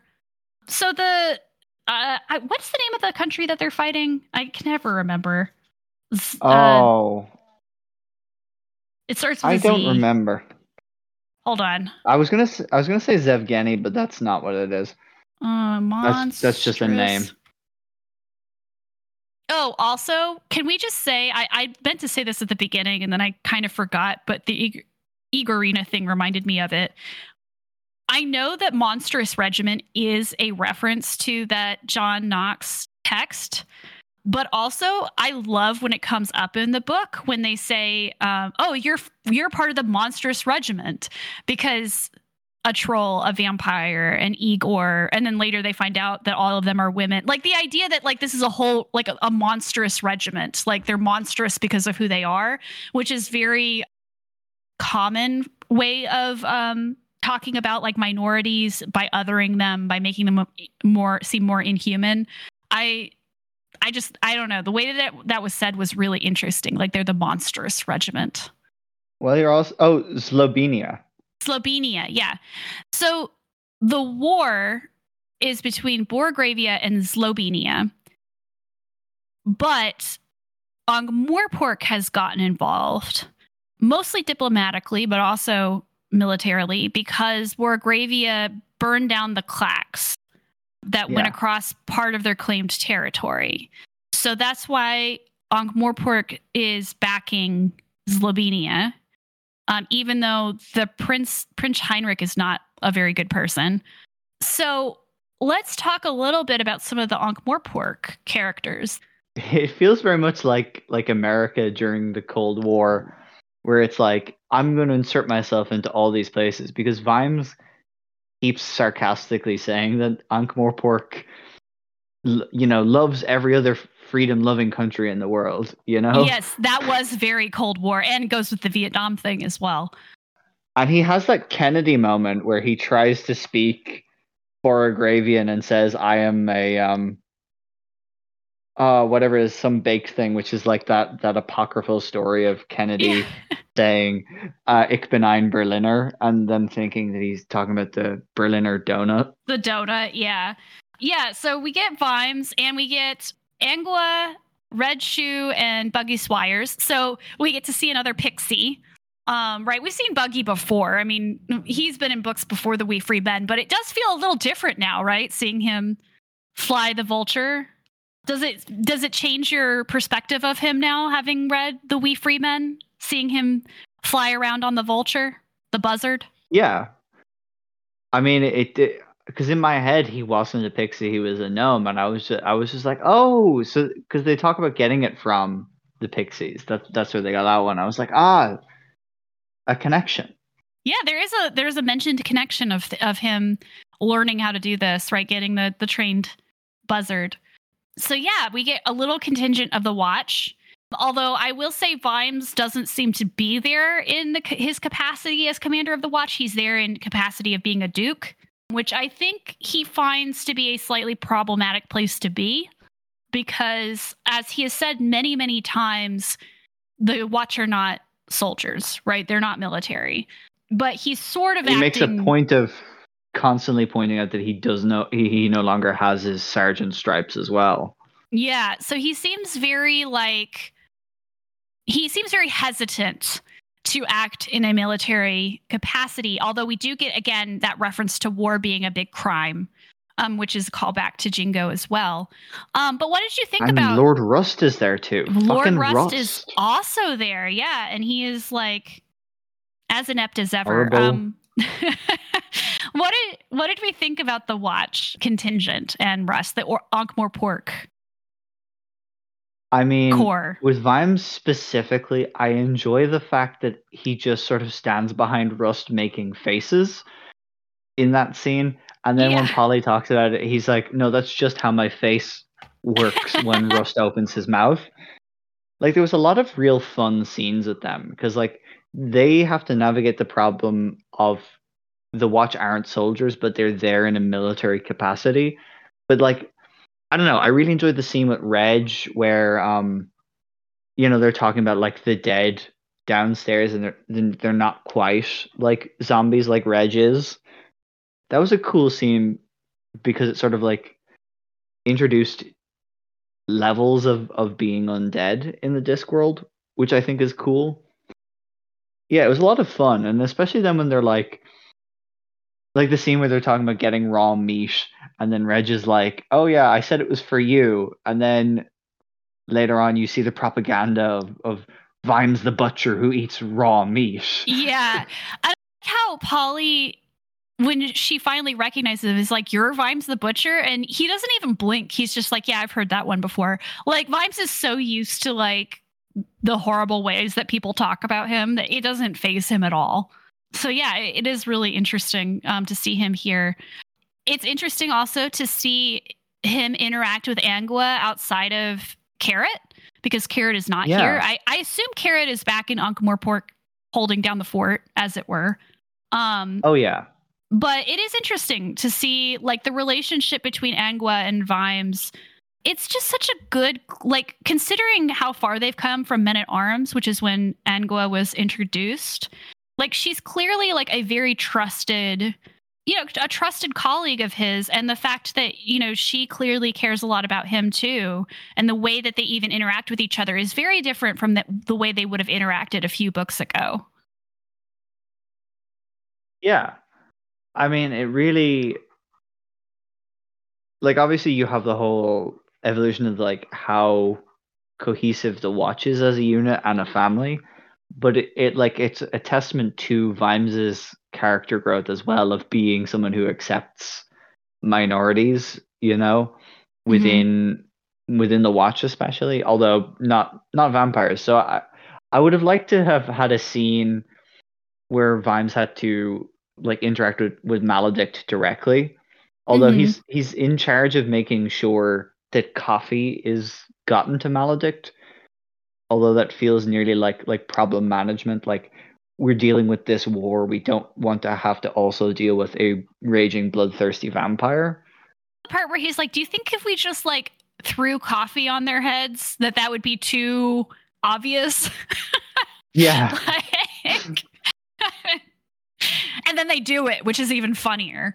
Like, oh, do you yeah, think it it would be just too so- obvious? comes and like like knocks out essentially knocks out Maladict in the middle of a, a side flash, right? and I like that it's Klatchian coffee too, um, which we've we've talked about before as being like the strong coffee that you have to be a little drunk to drink yeah. because it's so sobering. Unless you're a vampire, apparently. yeah, I mean, Maladict won't let it go, right?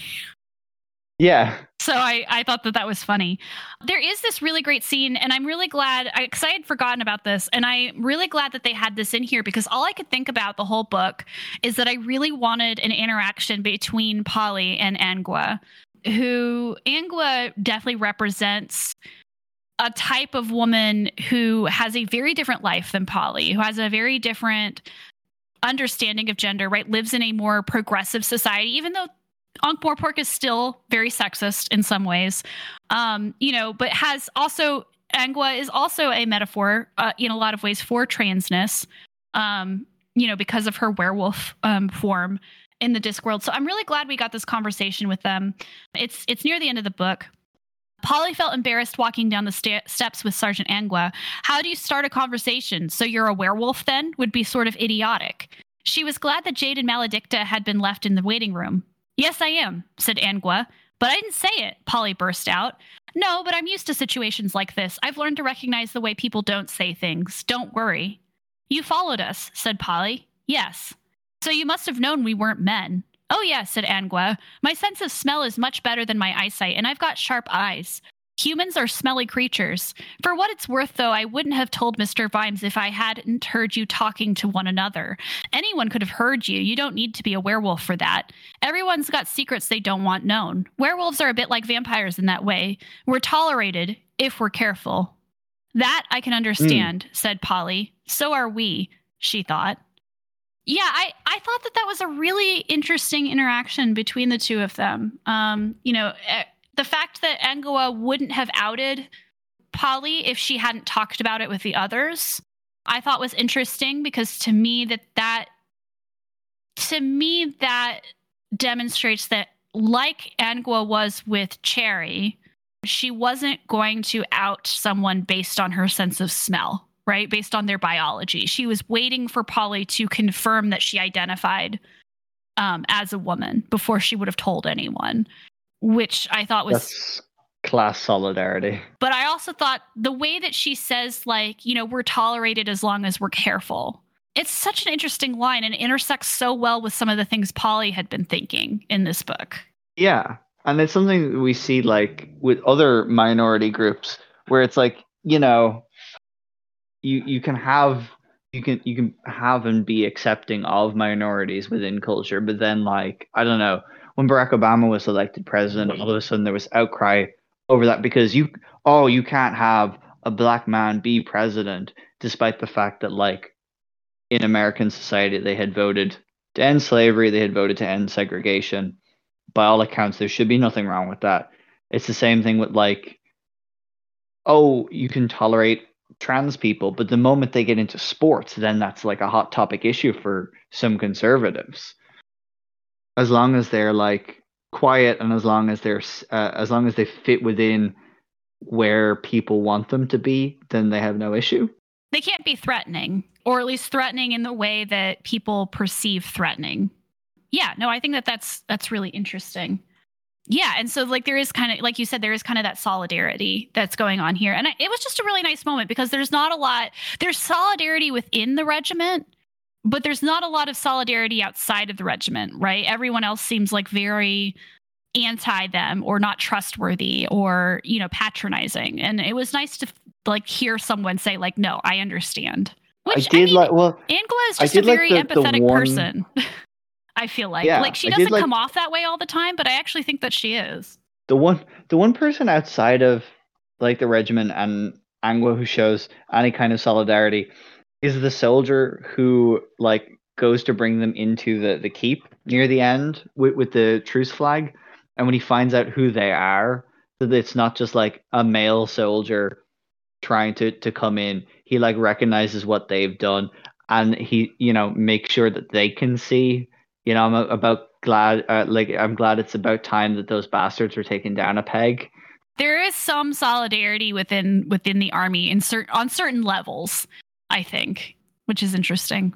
Yeah, no, I just think it's important, like for this book and what it's doing, that it does show solidarity among, you know, the like dominant gender and like political paradigms you know, because it's something we've come up it's come up again and again, both in history and on the show, where it's like minorities can protest and things all they want, but it's the people who hold the privilege and are in power that, you know, are then sympathetic to that that help affect change. So I think it's important in showing the the gender politics and also the sort of like war politics solidarity on the other side as well. We also get to see the uh, the war correspondence branch of the Times. Were you expecting William and Otto to show up in this book? No, but I'm really glad that they did for some reason. I don't know. I I'm trying to remember what I said about William and Otto back in our episode on the truth, but I think generally overall I was I really enjoyed them but just seeing them in this book more so than like other i was like oh the watcher in this that's kind of cool but then the minute they were like they introduced them i was like i was like oh shit they're in this book? Otto and william? That's great. I had more of a reaction to that. Yeah we just don't get as much time with them right as as with the watch. And so you know it's it's fun to see to see them in this book especially otto. Like i just love how like william is in like full reporter mode the whole time but otto is like like I love that scene where they're in the cart and they're trying to hide it, and then suddenly like Otto like is hanging from the ceiling of the cart and wakes up and is talking to Polly. Like it's just like a very cute like you know moment with them, um, where Otto is genuinely like trying to help them and it's and we've talked a little i believe when we did the truth episode we talked a lot about the relationship between william and otto and how otto specifically gets william's like father issues and like there's that whole scene with otto and william's father um, and so it's really cool to see that they're not only working together but clearly still have like a pretty close personal relationship. It's also like they now have e- email in the disc. Yeah well the email. And I have to wonder is part of that because of like building off of the improvements that Blouse gave to gave to to William earlier on, you know, with like how it'd be easier to transmit images and things like that, which as well goes back to something we discussed in the very first episode, or not not the very first episode, the uh, on the very first book where it's like we don't really understand how cameras work and how they take pictures, but like how do you send that then? Yeah, like if you're trying to fax someone something, how do you send an image? But yeah, I, I do like that. Um, it feels it feels weird to see what's essentially an email address in a Discworld yeah, book. Though. In the Discworld book, yeah. As we get as the technology becomes more and more um, interesting, I do like that Vimes I like that Vimes is concerned about Borogravia because he's not thinking about this in a military conquest mindset. The way that he's like, okay, we're gonna like ship you food. We're gonna get you through this winter. I mean, and then he and Polly have an argument about whether it's a gift or a loan or whatever. But like, it, it is interesting to me that Vimes Vimes is thinking more politically here than I think we've seen him think before. And I wonder if that comes from Night Watch because of the whole remember in Night Watch how like the they're part of the city behind the barricade they had all the carts coming in with the food and he has like the yeah. realization about the, the, way that the city runs and you know the food the the importance of food and supply lines um, it's interesting seeing him apply that here but apply it towards Borogravia as a country who he knows without help will starve to death like yeah I, I feel like he has to then take the experience of the end of a war because the situation with Klatch is kind of like helpfully resolved without much like diplomatic fallout. The main yeah. thing that happens is like we get this fracturing of time, and that's the main thing that he takes away from it. But like at the end of Night Watch, he has the the end of the revolution that he lives through, but it's also something that he knows from history before going into it. You know what I mean?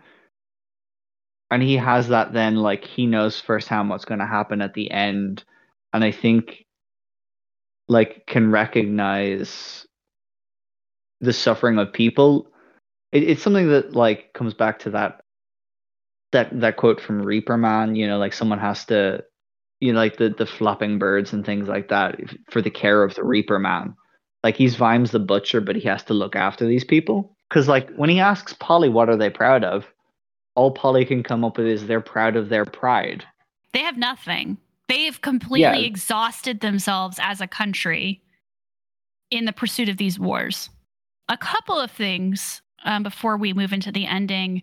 There are a lot of references to different aspects of like different. I, I almost hate to call this war pop culture, but that is kind of what it is. All of the songs that they sing in this are actual folk songs yeah, especially the world turned upside down. Yeah, the world that's... turned upside down. The devil shall be my sergeant.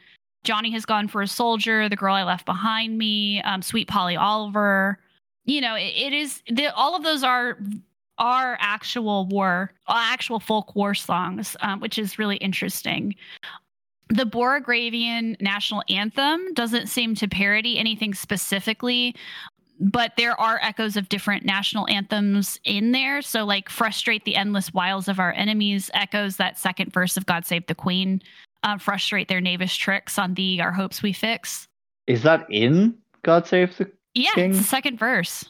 Um, I oh, guess it's the I, king now. Yeah.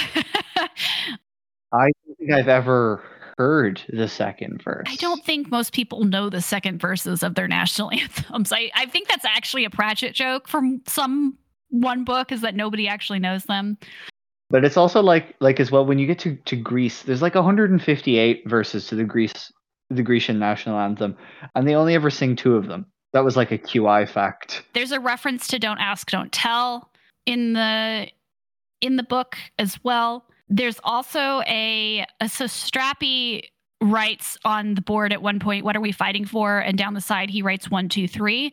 That's from a Vietnam era protest song um, that's called I Feel Like I'm Fixing to Die Rag by Country Joe and the Fish. It was famously performed at Wo- Woodstock, for an example. Um, one of the verses is, and it's one, two, three, what are we fighting for? Don't ask me, I don't give a damn. Next stop is Vietnam. It's five, six, seven. Open up the pearly gates. Well, there ain't no time to wonder why. Whoopee, we're all to die. So, like, there's that, like, anti war reference in there as well we see Tacticus again um, in his book, The Craft of War, which is clearly yeah. the art of war. Yeah, so there's a lot of there's a lot of uh, military stuff. Shock and awe, which is a doc- military doctrine from our invasion of Iraq.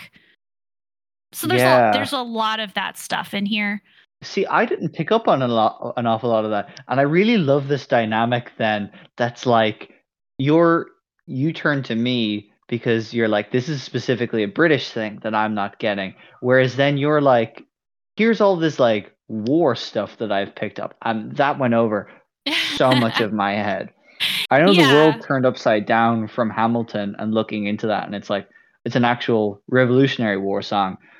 But like, I don't know, I never would have picked up on that. I barely understood that they were flashing over to the Vietnam War. I got it from Charlie's, but like hmm apart from that, I, I would I wouldn't have picked up that this is like the actual Vietnam War.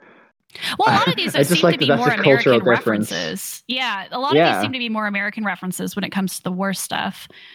There is a part where they specifically reference Shakespeare when Froc says, "Oh, actually, we," because she's uh, Froc is trying to uh, dismiss the whole situation, and so she says, "Like, oh, we were mistaken. These aren't women. These are just men dressed as women. This was much ado about nothing." And so there's that like Shakespearean reference there. There's also a reference to the Jolly Sailor. I don't know if you noticed that um, when Jackrum, Oh, yeah. Jackrum does chewing tobacco, and he says that he likes his brand more than he likes the Jolly Sailor brand. I was trying to find that after the fact because I couldn't remember what brand Jackrum likes, but then I couldn't find the page, and I, all I could remember was, oh, there's a Jolly Sailor reference. So there's there's a lot of um, there's a lot of references in here as well, but a lot of them are more towards that war pop culture. The last question I wanted to ask you before I move into the the ending part of this is about the ending. So Polly goes home, right? Very classic fantasy, you know, ending. Hero's journey. The hero's journey yeah she she takes in betty who decides that she's just going to live as a single mom and be okay with it and you know she finds her brother they all return home she decides to re-enlist because there's another war with Slovenia, which seems to be this time Slovenia's fault and not Borogravia's fault. What did you think about the way that this book kind of ends with another war after, you know, we went through all of that to end, you know, the war? And then I mean, Polly's decision like it. to join again. I didn't like it. I felt like it kind of defeated the point. And I understand that there's like the like the Jackrum sent her the the list of all the female officers in high command. But then it, like and I thought maybe that that's what was going to happen, but that's sort of left more as a failsafe. And it's like we're just going to go back into the fighting Yeah. and I it felt like the narrative wanted you to feel a certain way thematically about the war and about the continuation of forever wars but then itself leaned back into it and i understand that this is like a real world pattern of one war ending and another war just straight away taking its place but this is a fantasy book where you can have a different version of events and I didn't see why it had to adhere to that. Like, it, I, I, it just flat out didn't make sense to me. Did it? Very depressing. Did you have a better version of it? Yeah, it's like the most downbeat Discworld ending, I think. I understood, I think, the point of it, which was the like you said, forever wars, right? Which is what Pratchett is kind of thinking about, I think, at this point.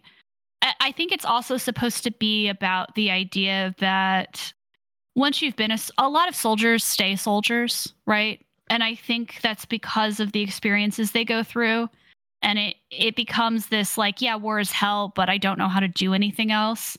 And I don't have the structure the you know because it is really familial it is really a structure of support um, that you develop and so i to me it seemed it seemed depressing because it seemed like polly was deciding to Not she's she makes a she makes a decision here to support that structure instead of instead of going against it right? She makes the decision to be a sergeant like sergeant jackrum and i'm not trying to say sergeant jackrum wasn't a bad sergeant but there doesn't seem to be any consideration of the idea that maybe we don't need war.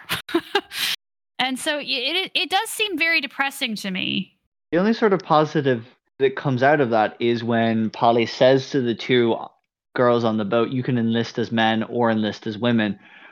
But like, here are the benefits of enlisting as men. You know, you get better swear words and, and blah blah blah. Like, you know, overall you're treated better. But like you say, there's no consideration of maybe we approach this diplomatically. Maybe we force the leaders to not take a war like like the, the road towards war. Like the best thing I think she says is well, it seems like there's going to be a war anyway, but I want to be there to make sure like so I want to make I want to be there to make sure that it happens in the like to see what I can do to make it like better for the soldiers, right? Which it feels like that's supposed to be like a positive thing like she's taking a situation that she knows is going to happen anyway and and trying to do something good with it. But again it just feels depressing. You know what i mean? Yeah. Like that she's just like kind of falling back into this system that is that that we've already decided is not a good system.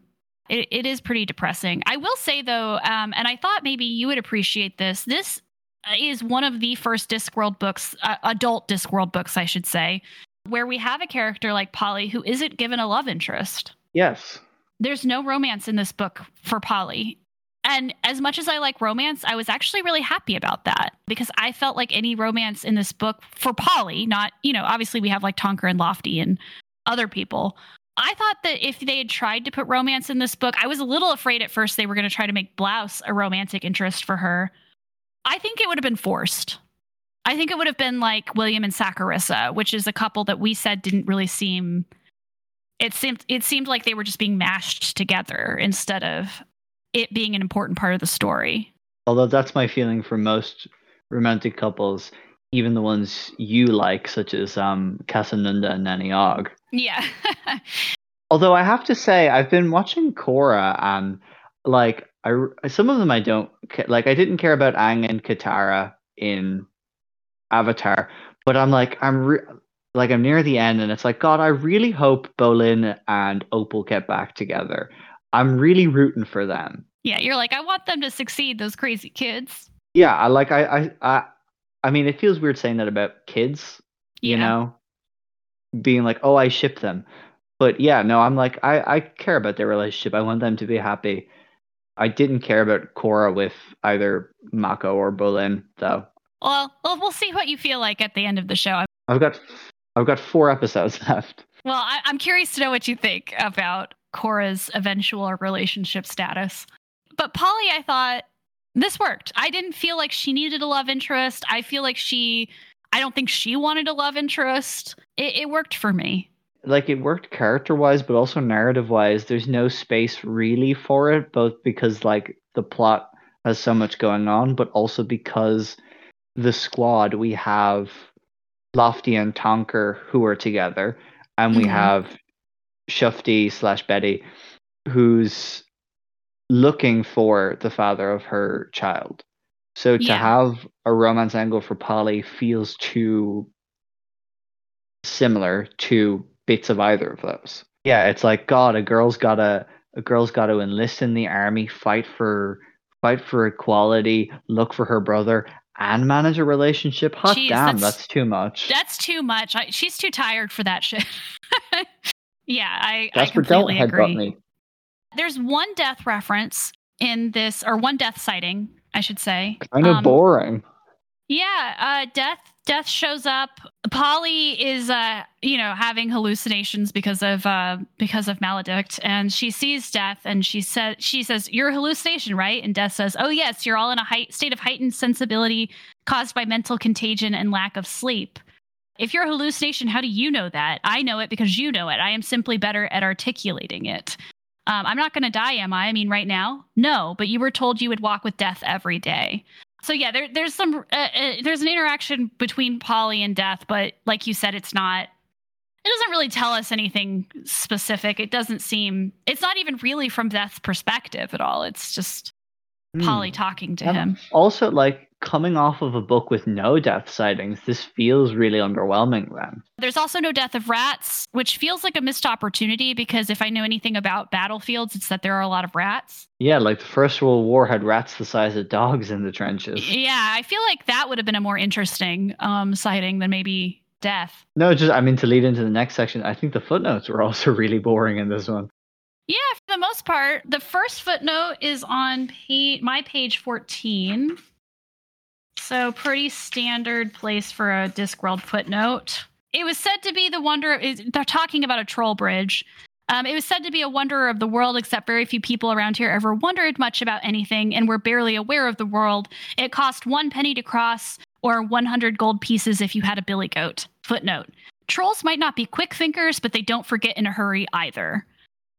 I thought that was actually kind of funny, especially because we had like the billy goat references in Troll Bridge specifically. But I mean, it is still like low hanging fruit, right? To make a joke about a billy goat with a troll bridge specifically. Did you have a favorite footnote? I'm kind of torn between like they're not very good ones, but I'm kind of torn between two. So I don't know if I should say both. We'll see if one of them's mine. yeah. Well, so what? These are enemy long johns, said Polly. Yes, but there's such a thing as doing it properly. Look, they put in this red pair and all the others are going pink. And I used to love pink when I was about seven. Footnote is an it is an established fact that despite everything society can do, girls of seven are magnetically attracted to the color pink. And then the other one was the one about birds. It's hard to be an ornithologist and walk through a wood when all around you the world is shouting, Bugger off, this is my bush. Ah, the nest thief. Have sex with me, I can make my chest big and red. This is the one I liked. The ornithologist one. It's so good. Yeah, because everyone talks about how beautiful birdsong is, but it's literally like that's them talking. Nature is kind of gross. like walking into the yeah, like walking into the subway or whatever, and yeah. just hearing like that. You know, when you're in like a place with a lot of people who are all talking, and it's just that hum. That's the equivalent of being like, "That's my favorite noise. It's so beautiful." It, what? Yeah, it, the bird thing was very, very funny to me as well. Yeah, and I like the pink one too. But yeah, not a lot of great footnotes in this particular book. What was something that made you laugh out loud? Something that made me laugh out loud. Uh, it's a tie between two things as well. The first one was when Maladict does that like Dracula riff when they're in the pub after joining up, and he's like, I suppose she, but again, I also think that Maladict is, is transcoded, so I'm gonna say he. I hope that's all right, internet. when Maladict is like, I don't drink piss. The the Dracula, I don't drink vine. And the other one then is Blouse's Blouse's desire to become a famous commander, so they'll either name an item of food or an article of clothing after him. And he goes through all the like different food, but then they're like you know, they're like after the fact that he's been like really well promoted and they've had that he's had an item of clothing named after him, and it's like like a type of glove. Like the fact that his name is, yeah, he's a major now and happy as a flea because they've named a kind of fingerless glove after him. I heard, and the fact that it's it's a fingerless glove called a blouse. I, I just thought that was hilarious. It it was pretty good. I I enjoyed that. One of the things that made me laugh. Um, this is kind of a weird English nerd laughter, I guess, because I'm not sure you would necessarily get it unless you were either very English or very obsessed with Byron. So there's this moment, and I will say overall, this was the one scene that made me very uncomfortable in the book, which is the scene where they steal the dresses from the sex workers in the camp. Yeah. Mainly because I was just like, leave those women alone. They're just trying to do their jobs. But like, there is a moment in that scene where Polly says, like like one of the sex workers says ever seen a woman on with no clothes or ever seen a woman with no clothes on before oliver? The girls giggled. Polly's brow wrinkled as just for a moment she was caught unawares. Yes she said of course. Oh it looks like we've got ourselves a regular don juan girls said gracie stepping back. Like it's supposed to be funny because you're like haha they mispronounced don juan that's the right way that's actually the right way to say it if you if you are someone who's read Don, well, Don Juan, Don Juan, as a lot of people incorrectly say it, by Lord Byron because that poem is actually a satire. And so the whole point is, is that like an English person would mispronounce that word, that name. Um, Yeah, So the example, and it goes. It makes sense metrically as well, then, for it to be done, Juan. Yeah, because like there's a for an example, there's a stanza where it's like till after cloying the gazettes with cant, the age discovers he is not the true one. Of such as these, I should care not to vaunt. I'll therefore take our ancient friend Don Juan. Right? He's it's rhyming with true one instead of something else that would be would rhyme with Juan. And so this this felt like a joke that had a lot of layers to it. But also because I'm an Hmm. English nerd, I was like, oh look, it's a reference to Byron. Anyway, I thought it was very funny.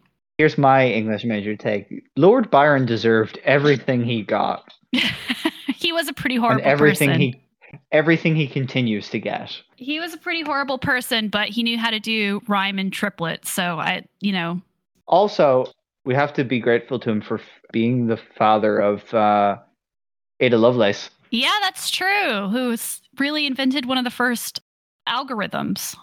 Yeah, I suppose we must tolerate Lord Byron uh, Just for his so we can have Ada. Yeah, just so we can have Ada Lovelace. What's something that made you think in this book? Something that made me think. I mean, we already mentioned the thing about the god who lets paintings of birds be burned is someone prayed uh, isn't one worth praying to. But then there's a lot of the stuff that Wazzer said while the Duchess is possessing her that made me think. I see heroes, said the Duchess, staring at the tableau of officers. All of you gave up much, but I demand more, much more. Is there any amongst you who, for the sake of my memory, will not die in battle? Wazzer's head turned and looked along the row. No, I see there is not. And now I demand that you do do what the ignorant might feel is the easier thing. You must refrain from dying in battle. Revenge is not redress. Revenge is a wheel, and it turns backwards. The dead are not your masters. And then what she says to Sergeant Jackrum then slightly before Sergeant Jackrum, I know that you know who I am. You have waded through seas of blood for me. Perhaps we should have done better things with your life, but at least your sins were soldier sins, and not the worst of them at that. Just a lot of like, I I, I really like the line, "The dead are not your masters." There's a lot of really good lines in here, um, for sure. I wrote down there's a lot of stuff that made me think, especially about gender in this and about war. But I I really liked, or I mean, I didn't like, I should say. There is this, that scene where they where they run across what is essentially a war crime when there's an elderly couple that they find in their cottage dead who've been killed by soldiers. Yeah, and they uh, the couple had been old. They would not grow older. Back outside polly took frantic mouthfuls of air, air. Do you think those cavalrymen did it? she said at last and then realized Maladict was shaking. Oh the blood she said um, and then skipping down. I'm fine he said and i can't smell horses. Why don't you use your eyes? Nice soft mud everywhere after the rain but no hoof prints. Plenty of footprints though. We did it. Don't be silly. We were the vampire had reached down and pulled something out of the fallen leaves. He rubbed the mud off of it with a thumb. In thin pressed brass, it was the flaming cheese badge of the ins and outs. But I thought we were the good guys, said Polly weakly. If we were guys, I mean. And there's just kind of this moment where it's like, you know, they're on our side, but like in war, there's no such thing as the good guys, right? That these war crimes happen on both sides. And i mean jackrum says that they're deserters but the truth of the matter is is that war creates a situation in which the soldiers are deprived and they're traumatized. And you know they're concentrated so much on their survival that they will do a lot of horrible things. And that does that means that both sides are inherently bad. Um, and so kind of challenging that idea of good guys and bad guys um, in war i thought I thought that was very good. yeah. All right. I think we've gotten through a lot of Monstrous Regiment. Um, there was a lot going on here. Um, I think it's interesting that this is one of the few books where like it went up in my estimation, but you didn't you didn't seem to like it as much, which is fine. I just think that's interesting. But next episode, we're gonna be back on the chalk. Actually, we're gonna be back in Lancre. Ooh. Tiffany Aching goes off to train in Hatful of Sky. Plus, we are going to read the short story, The Sea and Little Fishes. So, we're going to talk about both of those next episode. Where can people find you online and on their headphones, Nigel? You can find me your headphones here and hyperfixations really. Online, you can find me still on the sinking ship that is Twitter at Spicy Nigel, where recently I've been tweeting about uh, my eBay packages and also the fact that I am now massively lactose intolerant. Literally within the last two weeks, this has developed. wow. I'm so sorry yep. to hear that. Yeah, it's that bad that I had like a chocolate digestive. I had three chocolate digestive biscuits, and that like just it was a nightmare for my stomach. I'm so sorry. As someone who also has a lot of stomach problems, it they're the worst. I worst. used to love milk. I was telling I was telling a completely unrelated story to a coworker, un, like unrelated to the lactose intolerance, and it was about being in a like fast food restaurant, Supermac's, and for my drink, I just ordered a large cup of milk, and then I went, oh, okay, yeah, I see how I was dependent on milk. Yeah. so you've been talking about that a lot on Twitter. Uh, yeah, I made a meme about it. It was the um, you know, the guy in the corner. They don't know, and it was just they don't know I'm massively lactose intolerant, Aww. and I captioned it. I captioned it. Who up? Who not processing their lactose? yeah, it's a it's a really it's a it's a hard thing. There's so much lactose everywhere. You can find me on Twitter, Blue Sky, and Storygraph at the Bi Paradox. And you can also find my writing on moviejawn.com. So look out for those on MovieJawn. That is moviejawn.com. You can find this you, you, can find us online, this podcast online, on Twitter at Nanny's Book Club or on Instagram at Nanny Ogg's Book Club. Please rate, review, and subscribe on iTunes. Follow us on Spotify, Apple Podcasts, Amazon Podcasts, Google Podcasts, or wherever you listen to podcasts. Read us out, Nigel. Going to join up, lads, she said cheerily. There was some mumbling on the theme of yes. Good, then stand up straight, said Polly. Let's have a look at you. Chins up. Ah, well done. Shame you didn't practice walking in trousers. And I noticed you didn't bring an extra pair of socks. They stared, mouths open. What are your names? said Polly. Your real names, please. Uh, Rosemary, said one of them. Uh, one of them began. I'm Mary, said the other. I heard girls were joining, but everyone laughed, so I thought I'd better pretend to Oh, you can join as men if you want, said Polly. We need a few good men. The girls looked at one another. You get better swear words, said Polly, and the trousers are useful, but it's your choice. A choice, said Rosemary. Certainly, said Polly. She put a hand on the shoulder of each girl, winked at Maladicta, and added, You are my little lads, or not, as the case may be, and I will look after you. And the new day was a great big fish. The end.